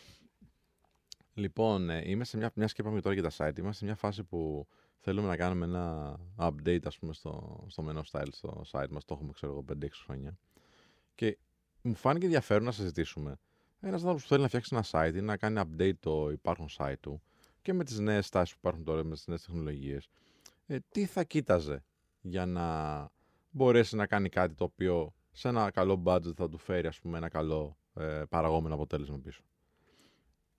Να, και ο Δημήτρης νομίζω είναι ο πλέον κατάλληλος Είναι, να ναι. μας οδηγήσει κάπως στην κουβέντα Θε- εδώ πέρα. θέλετε την προσωπική μου άποψη; Την προσωπική σου άποψη θέλουμε, φυσικά. Οκ, αφού τι θέλετε, να πω ότι για μένα δεν υπάρχει κανένας λόγος πλέον να πας μια εταιρεία να σου φτιάξει site. Μμ. Αν ξεκινάς τώρα. Ναι, Αν, αν δεν έχεις και θες κάτι το Ακριβώς. οποίο που δεν έχει πολύ traffic, Ακριβώς. ακριβώς. όχι Δηλαδή, δεν έχει πολλές λειτουργίε. αν ξεκινήσεις τώρα, μην πετάξεις το budget σου στο να κατασκευάσεις το site. Υπάρχουν τόσες πλατφόρμες εκεί έξω που πραγματικά κάνουν παπάδες. Υπάρχει το Wix. Θέση shop, υπάρχει το Shopify. Υπάρχει το Squarespace. Όλα αυτά δουλεύουν ή με κάποιο μικρό αντίτιμο ή με προμήθεια που σου παίρνουν σε κάθε παραγγελία. Okay. Δεν θεωρώ. Αυτό είναι η δική μου άποψη. Ξαναλέω προσωπική. Ξέρεις, μπορεί να βγουν επαγγελματίες του χώρου και να πούνε διαφωνώ, αλλά εμείς δίνουμε συν έξτρα πακέτα. Σεβαστό. Εγώ πιστεύω ότι αν ξεκίναγα τώρα κάτι, θα πήγαινα σε μία από αυτές τις πλατφόρμες να στήσω ένα site και όλα τα λεφτά θα τα έριχνα στην προώθηση αυτού του site. Και όχι να δώσω όλα τα λεφτά για να φτιάξει το site και μετά να είμαι σε φάση το έκτισα, τώρα πώς θα έρθουν, ε; περιμένω. Οπότε εγώ θα το πήγαινα έτσι γιατί βλέπω ότι αυτές οι πλατφόρμες το βασικό πρόβλημα που είχαν τα, πα- τα παλαιότερα χρόνια είναι ότι δεν είχαν λύσει το εικαστικό κομμάτι. Μμ. Δηλαδή, όταν χρησιμοποιούσες ας πούμε, το Wix, φαινόταν όταν Wix γιατί ήταν σάπιο το design. Πλέον, εγώ που κοίταζα πρόσφατα τα templates για μία φίλη, παιδιά είναι πανέμορφα. Μμ. Δεν μπορείς καν να καταλάβεις ότι είναι με πλατφόρμα αυτό, ότι, είναι με, ότι δεν έχει γράψει άλλο γραμμή κώδικα. Συν, ό,τι αφορά για e-shop, σου παρέχουν τα πάντα. Το μόνο που κάνεις είναι να περάσεις τα προϊόντα. Σου έχει έτοιμο το checkout, προσθέτεις τις κάρτες. Όλα είναι έτοιμα. Τα πάντα. Οπότε, γιατί να ασχολείσαι με αυτό; Άμα το κάνεις και σε 5 μήνες, 6 μήνες, ένα χρόνο έχει πάρει φωτιά επιχείρηση και προσοχή, θες custom πράγματα και θες να ξεφύγεις από αυτή την προμήθεια που έχεις βάλει πάνω, ναι, τότε να πας σε μια εταιρεία, να της πεις τα custom πράγματα, να έχεις και το budget, να χτίσεις μια σαϊτάρα και να το απολαύσεις. Αλλά προσωπικά με αυτά που έχω δει δεν θα ξεκινάγα με εταιρεία κατευθείαν. Συμφωνώ απόλυτα και μάλιστα υπάρχει και στη μελέτη που έκανα για το προηγούμενο κομμάτι της, ε, το προηγούμενο τέταρτο της εκπομπής, υπάρχει και website αυτή τη στιγμή, μάλλον AI tool, εργαλείο δηλαδή AI, που του λες τι site θες, σε ποιο industry θα είσαι και σου φτιάχνει το αντίστοιχο website. Κωνσταντίνε, Φοβερό. θες να το πεις εσύ, για να μην το πω εγώ. Μπορεί να σταματήσει, σε παρακαλώ, να κάνεις ε, ε, pronunciation ε, shaming. Shaming. γιατί Τι, είπα γιατί το κάτι λες λάθος. industry; Γιατί έτσι μου αρέσει. Οκ. Γιατί έτσι διαβάζεται κιόλας. Για να καταλαβαίνει ο κόσμος πώς θα το γράψει. industry, λέει, industry. Πώς το λέτε στα Αμέρικα που είστε Ο Κίτζιος θα μας Αμερικανόφιλοι; πει. Αμερικανόφιλοι. να, να, να μπείτε στο chat GPT. να- Μπείτε να στο ρωτήσετε. ChatGPT και γράψτε μου how to pronounce ε, industry. Ναι, τέλος πάντων, πρώτη φορά αντιμετωπίζω πρόβλημα τέτοια. Φίλε, Τέλος όλα και πάντων. όλα. Εδώ σε αυτήν την κουβέντα θέλουμε όλα τέλεια. Ωραία. Σε οποιαδήποτε λοιπόν Δημήτρη, πώς τομέα. αποχωρήσεις. Ε, Όπως και να έχει, ναι. Μπορείς να μπεις λοιπόν σε αυτό το AI tool και να δώσεις σε ποιο ε, industry, industry σε ποιο τομέα, σε ποιο κατηγορία ε, επαγγελματική βρίσκεσαι, τι περίπου θες να δείχνει το site και αυτό σου βγάζει ολόκληρο site έτοιμο μέσα σε λεπτά, παιδιά. Ε, οπότε ναι, μπορείς όντως αν είσαι στα πρώτα σου βήματα να κάνεις κάτι τόσο απλό και σχετικά ε, cost effective, δηλαδή να μην έχει και μεγάλο κόστος. Για, γιατί όταν ξεκινάς ειδικά, όλα τα κόστη παίζουν πάρα πολύ σημαντικό ρόλο. Σε ένα δεύτερο επίπεδο βέβαια, αν θες κάτι πιο εξειδικευμένο, δηλαδή θες να κάνεις κάποια πράγματα τα οποία ίσως οι πλατφόρμες επειδή είναι πιο, ε, απευθύνονται σε πιο μαζικό κοινό, δεν τα έχουν, ε, θες να κάνεις μια λειτουργία πολύ συγκεκριμένη, θες να, να φτιάξεις κάπως το SEO σου καλύτερο, δηλαδή το πώς εμφανίζεις ε, στο Google κτλ. Ε, μπορείς να κάνεις κάτι δικό σου. Είτε σε μια πλατφόρμα WordPress, είτε σε ένα Drupal τέλος πάντων και όλα αυτά τα CMS που υπάρχουν. Ε, αλλά παράλληλα μπορείς να φτιάξεις κάτι εντελώς εντελώς δικό σου, να προσλάβεις έναν άνθρωπο που ξέρει προγραμματιστή προφανώς ε, και να φτιάξεις από την αρχή τον κώδικα ε, για ένα πολύ custom ε, website. Το πρώτο πράγμα που θα κοίταζα εγώ τώρα, αυτή τη στιγμή, έτσι όπως τα, τα βλέπω τα πράγματα, είναι επειδή το 80% των χρηστών επισκέπτονται τα websites, ίσως και περισσότερο πλέον. Τουλάχιστον το 80% είναι στη, στη δικιά μου business. Έτσι. Ε, μέσω κινητού θα το έκανα απολύτως ε, mobile friendly. Δηλαδή να είναι πολύ φιλικό στο πώς θα εμφανίζεται στις οθόνες των κινητών. Ε, είναι το νούμερο ένα ε, κριτήριο για το αν εμφανίζεται καλά, ένα, αν, αν έχει καλή εμφάνιση και καλή λειτουργικότητα ένα website για μένα αυτή τη στιγμή. Γιατί φανταστείτε ε, πόσα άρθρα βλέπετε ας πούμε, στο facebook να βγαίνουν στο, στο, στο, όταν κάνετε scroll και όταν κάνετε ε, την αναζήτηση τέλος πάντων στα, στα feed. Ε, πατάτε το κουμπάκι, πατάτε το link δηλαδή και εμφανίζει ένα website. Πόση ώρα μένετε στο website που δεν εμφανίζεται καλά στην οθόνη του κινητού σας; Πάρα πολύ λίγοι έως και καθόλου. Δεν περιμένετε καν να ανοίξει σε πολλές περιπτώσεις, αν δείτε ότι αργεί. Οπότε το δεύτερο κομμάτι ενδεχομένως είναι και τη ταχύτητα του website. Δηλαδή πόσο γρήγορα θα εμφανίζεται στην οθόνη μας το περιεχόμενο της ε, συγκεκριμένης σελίδας. Είτε αυτό είναι προϊόν, είτε είναι ένα content, ένα κείμενο ή ένα βίντεο ή δεν ξέρω εγώ τι. Γιατί πόση ώρα έχετε να περιμένετε, πάνω από δύο δευτερόλεπτα δεν θα περιμένει κανένας. Και έχουν δείξει όλες οι έρευνες ότι όσο πιο γρήγορο είναι το website, τόσο πιο γρήγορα θα κάνει ο άλλος και την αγορά. Ε, εφόσον έχετε, ας πούμε, ένα e-shop ή θέλετε να πουλήσετε κάτι μέσω της συγκεκριμένης ιστοσελίδα. Να πούμε εδώ ότι και έτσι, σε μια πιο χαλαρή νότα, ότι την Παρασκευή που πέρασε είχαμε και την 24 του Masterchef, έπαιξε 9 ώρα στο Star. Την ερχόμενη εβδομάδα έρχονται 4 επεισόδια και Δευτέρα και Τρίτη και Πέμπτη και Παρασκευή. Χαμός, όλα στις 9 η ώρα. Και 30 πρώτου ξεκινάει το διαγωνιστικό μέρος. Αυτό είναι το, το καλό, έτσι, το πιο έτσι, για μένα ενδιαφέρον, φαντάζομαι και για εσά. Ε, 5 Δευτέρου και κάθε Κυριακή, γιατί Κυριακή πέφτει 5 Δευτέρου. Ε, το Masterchef και το, το, Master, το Masterclass θα είναι ε, 6 παρα 10 και θα υπάρχουν και εισβολεί. Δηλαδή, ανατακτά χρονικά διαστήματα θα μπαίνουν παίκτες από προηγούμενα Masterchef που έχουν γίνει πιο έτσι, αγαπητοί στο κοινό. Τώρα το να πω εδώ, παιδιά, ότι έχει μπει και ο αδερφός του Βαλάντι μέσα στο Masterchef, το τελευταίο. Ε, και πολλοί, επειδή δεν ξέρω τώρα, μοιάζω κάπως εγώ με τον Βαλάντι, μου λένε ότι είμαι εγώ ο αδερφός του Βαλάντι. Ε, δεν είμαι εγώ, παιδιά, πάντως σίγουρα. Ε, εγώ είμαι εδώ στο νέο Ντανιάλ Φαρέντιο. Έλα, ναι, πες, αλήθεια. Ε, όχι, δεν είμαι καμία Δεν είσαι σίγουρα. Όχι, αλλά το συμπαθώ πάρα πολύ. Θα μπορούσαμε να κάνουμε πολύ καλή παρέα με τον Μπρο. Εκεί έγραψε, σε σκέφτομαι ακόμη καλή νύχτα. Πάμε σε ένα γρήγορο διάλειμμα και επιστρέφουμε νέο Ντανία Αλφα Radio. Ε, νέο Ντανία Αλφα Radio, επιστρέψαμε, είναι εκπομπή, θα σας ειδοποιήσουμε. Μπαίνουμε στο τελευταίο τέταρτο για σήμερα. Θα είμαστε μαζί μέχρι και τις 3. Και πριν διαβάσουμε ένα μήνυμα του φίλου μας του Γιώργου που μας έχει στείλει α, μέσω DM στο Instagram, ε, έχετε καμιά άλλη έτσι, ε, κάποιο άλλο κομμάτι που θα κοιτάζετε να φτιάχνετε τώρα ένα website, έτσι να πούμε εδώ στους φίλους που μας ακούνε; Να συμπληρώσω σε αυτά που έλεγες ε, αγαπητέ Σπύρο. Ήταν σωστά. Ήταν σωστά. Ευχαριστώ. Να πω ότι σε περίπτωση που δεν το γνωρίζετε για την ταχύτητα υπάρχει ο κανόνας των τριών δευτερολέπτων. Πολύ ωραίο. ναι. Ε, πρακτικά ε, μπορεί να μην το έχετε παρατηρήσει, αλλά οποιοδήποτε site μπαίνετε κάθε μέρα, κυρίως τα μεγάλα, Facebook, Twitter, YouTube και όλα αυτά, είτε το πιστεύετε είτε όχι, φορτώνουν σε κάτω από ένα δευτερόλεπτο Μμ. τα περισσότερα από αυτά, ε, με διάφορους μηχανισμούς που έχουν, CDN και τέτοια. Το θέμα ποιο είναι, το θέμα είναι ότι όταν ο χρήστης έχει συνηθίσει ένα site να φορτώνει τόσο γρήγορα και ξαφνικά μπει στο δικό σου που αργεί, αμέσως θα ενοχληθεί. Και δεν μιλάμε τώρα άμα κάνεις 5 λεπτά, μιλάμε άμα κάνεις 10 δεύτερα θα ενοχληθεί. Δεν είναι τυχαίο που να έχετε παρατηρήσει όταν αργεί ένα site που λέμε κατευθείαν τι έγινε, κόπηκε το Ιντερνετ. Γιατί έχουμε συνηθίσει στο Μμμ. κινητό μας και όταν πλοηγούμαστε να είμαστε στη σπίντα γενικά. Να φορτώνουν όλα γρήγορα, να μην έχουμε καθόλου καθυστέρηση. Οπότε ξέρεις, όταν βλέπεις ένα site ότι ή φορτώνει σπασμωδικά την εικόνα, είτε αργεί, δεν μου βγάζει το κόμμα, ε, το κλείνω κατευθείαν. Και το κάνεις αυθόρμητα. Και γι' αυτό, άμα δείτε ότι κάνει πάνω από 3 δευτερόλεπτα, μάλλον πρέπει να πείτε στον προγραμματιστή σας να σας διορθώσει κάποια πράγματα. Πού θα δείτε πόση ώρα κάνει, υπάρχει ένα εργαλειάκι από την Google, το οποίο λέγεται Page Speed Insights. Και στην ουσία βάζεις εκεί πέρα σε μια μπάρα το site σου και σου κάνει έναν έλεγχο, σου λέει πόσο γρήγορα φορτώνεις στο desktop, πόσο γρήγορα στο mobile, πόσο χρόνο κάθε, κάνει κάθε element να φορτώσει. Γιατί σκεφτείτε ότι ένα site ξεκινάει να φορτώνει ακόμα και όταν εμείς δεν βλέπουμε περιεχόμενο. Δεν τραβάει τα δεδομένα, είναι μέχρι τα, την HTML, όλα αυτά. Οπότε εκεί πέρα μπορείτε να δείτε και πού κάνει το περισσότερο χρόνο. Δεν είναι τυχαίο ότι υπάρχουν τακτικές για αυτά, όπως η τακτική να φορτώνεις πρώτα το above the fold. Το above the fold είναι αυτό που βλέπουμε στην οθόνη μας μέχρι να κάνουμε scroll. Ε, το πρώτο κομμάτι του site που βλέπουμε. Οπότε πάρα πολλά site φορτώνουν ταχύτατα το πρώτο κομμάτι πάνω πάνω Μμμ. από τα δύο χρήστης Μμ. και μετά κάνουν στα υπόλοιπα lazy loading που λέμε ότι τα τραβάω όπως σκρολάρει ο χρήστης και του τα φέρνω.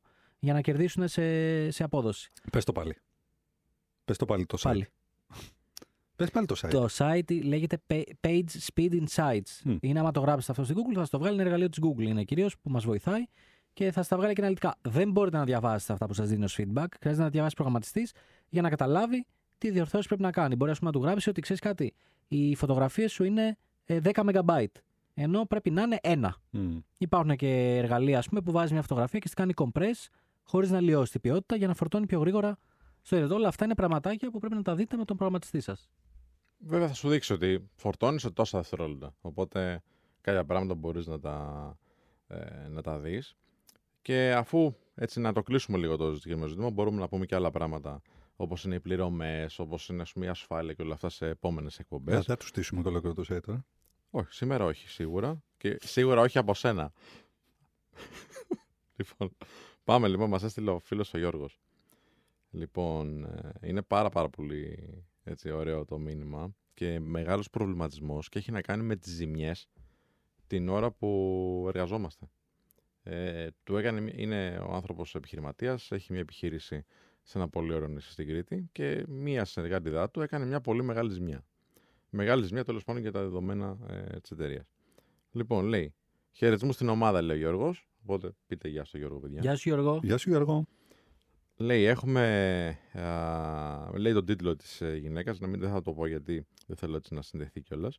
Ε, καλή και πρόθυμη στη δουλειά της. Πέφτει, λέει, πάνω με το αμάξι της στο μηχανισμό της καρασόπορτας και τον σπάει. Μ- Μου λέει η ίδια να πληρώσει τη ζημιά. Ε; Ναι. ναι. Μου λέει η ίδια. Το έχεις διαβάσει, ναι. Μου λέει η ίδια να πληρώσει τη ζημιά που είναι περίπου 150 ευρώ. Ε, και της πρότεινε ο Γιώργος ε, να τα μοιραστούν. Ότι ξέ- μισή έτσι, ευθύνη δικιά του, μισή της ε, συγκεκριμένης ε, ε, γυναίκας. Ε, στο τέλος του μήνα όμως, λέει, μου είπε ότι δεν της άρεσε που δεν κάλυψα εγώ όλο το ποσό της ζημιάς. Μέχρι εκείνη τη στιγμή, χωρίς να έχω αφιερώσει χρόνο να το σκεφτώ, μου φαίνονταν σχεδόν αυτονόητο ότι όταν κάνεις μια ζημιά την καλύψει, την καλύψεις ο ίδιος.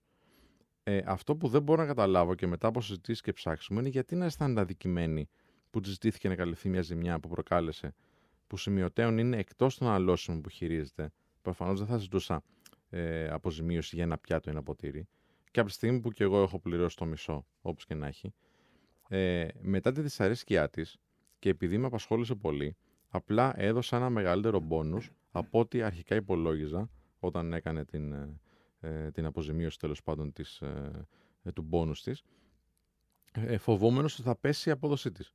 Τι γνώμη έχεις; Τι λέτε παιδιά; Πώς το χειριζόσταν; Είστε σε μια εταιρεία, είστε υπεύθυνος της εταιρείας, γίνεται μια ζημιά από έναν ε, εργαζόμενο. Μεγάλη ζημιά. Μπορεί να δημιουργήσει, ας πούμε, στο ταμείο πρόβλημα εκείνη τη μέρα. Πώς το χειριστείτε,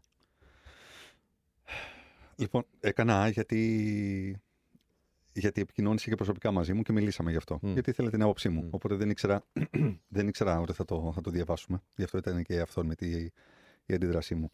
Κοίτα, για μένα δεν υπάρχει σωστό και λάθος κατά πρώτον.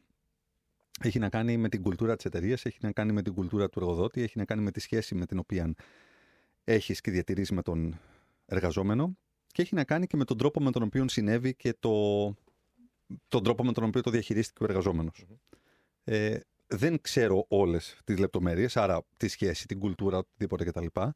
Θα σου πω ότι συνήθως απογοητευόμαστε από τα expectations τα οποία έχουμε σε αυτή τη ζωή. Δηλαδή θέλω να πω ότι εάν το έχει προκαλέσει αυτό σε ένα γείτονά σου, προφανώς θα έπρεπε να καλύψεις όλη τη ζημιά εσύ ως υπέτειος. Γιατί όταν την προκαλέσεις, ας πούμε, για παράδειγμα, στην εταιρεία που εργάζεσαι, θα πρέπει να το πληρώσει όλο ο εργοδότης. Άρα αυτό λιγάκι αλλάζει λίγο τις ισορροπίες, θεωρώντας ότι ο εργοδότης, επειδή λογικά είναι σε καλύτερη οικονομική κατάσταση από εσένα, και είναι, ε, θα πρέπει να αναλάβει μια ευθύνη, ε, ενδεχομένως λέω, ναι. και αυτό είπα ενδεχομένως. Ε, θα πρέπει να αναλάβει τη ζημιά. Ε, εγώ θα πω ότι καλή την πίστη και καλή τη θελήση θα μπορούσες να πεις ότι αναλαμβάνω αν θέλεις την, την, το, το, την, τη ζημιά, τη ζημιά το, το να το κάνω repair αυτό το πράγμα. Ό,τι και αν είναι αυτό, τώρα δεν ξέρω. Το, ανάλογο, άλλο είναι να είναι 150 ευρώ, άλλο είναι 1500, άλλο είναι 15.000. ετσι Δηλαδή θα πρέπει να ξέρουμε. Και, αλλά ας πούμε για αυτό το συγκεκριμένο. Και ξέρεις γιατί για να μην, για να μην δημιουργήσει ένα δεδικασμένο και ένα θέσφατο δικαιωματικού κόσμου. Δηλαδή, ας πούμε ότι ό,τι και να συμβεί, θα έχω από πίσω έναν το μεγάλο μπαμπάι, τον εργοδότη, ο οποίος θα καλύψει την, την όποια δική μου ζημιά. Από την άλλη, δεν θα Κοίτα, σε καμία περίπτωση δεν θα έβαζα τον... στη θέση του, του να πληρώσει όλη τη ζημιά το, τον εργοδότη. Δηλαδή θα ήθελα να δώσω, ας πούμε, να, τον... να μπω σε μια θέση όπου θα, θα στηρίξω αυτό, θεωρώντας ότι ήταν μια κακή στιγμή και τα λοιπά και είμαι εδώ κοντά σου.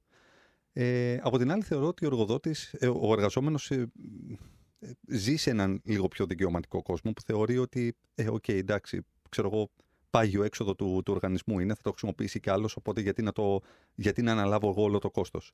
Και εδώ είναι η απάντηση του ότι αυτό το έξοδο δεν θα υπήρχε αν δεν υπήρχε δική σου ζημιά. Οπότε ναι, είναι πάγιο, αν θέλεις, εταιρείας, αλλά δεν θα μπαίναμε στη διαδικασία να το συζητήσουμε αν δεν υπήρχε το, η δική σου δράση απέναντι σε αυτό. Οπότε είμαι κάπου ανάμεσα στην, στην ανάληψη όλου, όχι μεγάλες πιθανότητες γι' αυτό, ή, στην, ε, ή στη μερι, στον, στον ε, ισομερή καταμερισμό. Μάλιστα, μας υποχρέωσες. Τι περίμενε δηλαδή. Πολύ σαφής απάντηση.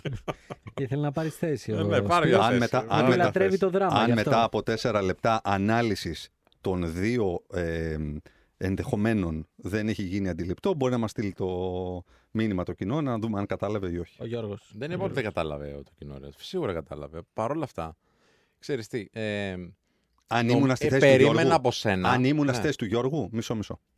Ναι. ναι επειδή γνωρίζω πώς σκέφτεσαι και για τους εργαζόμενους ε, και πόσο καλός άνθρωπος είσαι, χωρίς να ε, προσπαθώ τώρα να σε εγκολακεύσω, περίμενα να το πάρεις όλο πάνω σου, σαν εργοδότης. Δεν μαθαίνω τον εργαζόμενο. Γι' αυτό και είπα ξαναλέω. Ναι, έχει να κάνει με το δικαιωματισμό, τον προγραμματισμό του, του συναδέρφου κτλ. Ναι, τη σχέση που έχω με τον εργαζόμενο, το πόσα χρόνια είναι, σε ποια θέση είναι, την απόδοση που έχει, τι έχει δείξει τόσα χρόνια, ποια είναι η φιλοτιμία του. Είναι πάρα πολλά πράγματα. Αν πάρουμε όμως υποκάπα σίγμα, θέλω τον εργαζόμενο όχι μόνο να τον κάνω πάμπερ, αλλά να τον μαθαίνω και στην πραγματική ζωή ποιος είναι ο ρεαλισμός εκεί έξω και δεν με ενδιαφέρει απλά να είμαι ο καλός εργοδότης και ο καλός μπαμπάς. Με ενδιαφέρει να, με, να μου κάνει και μια θετική μνήα μετά από κάποια χρόνια της ζωής του που θα έχει καταλάβει ότι αυτό το οποίο έκανα ήταν προς όφελός του και όχι απλά για να τον ζημιώσω 75 ευρώ και να βγάλει από την τσέπη του. Εμένα η θέση μου είναι. Δεν, δεν, δεν διαφωνώ σε αυτά που λες.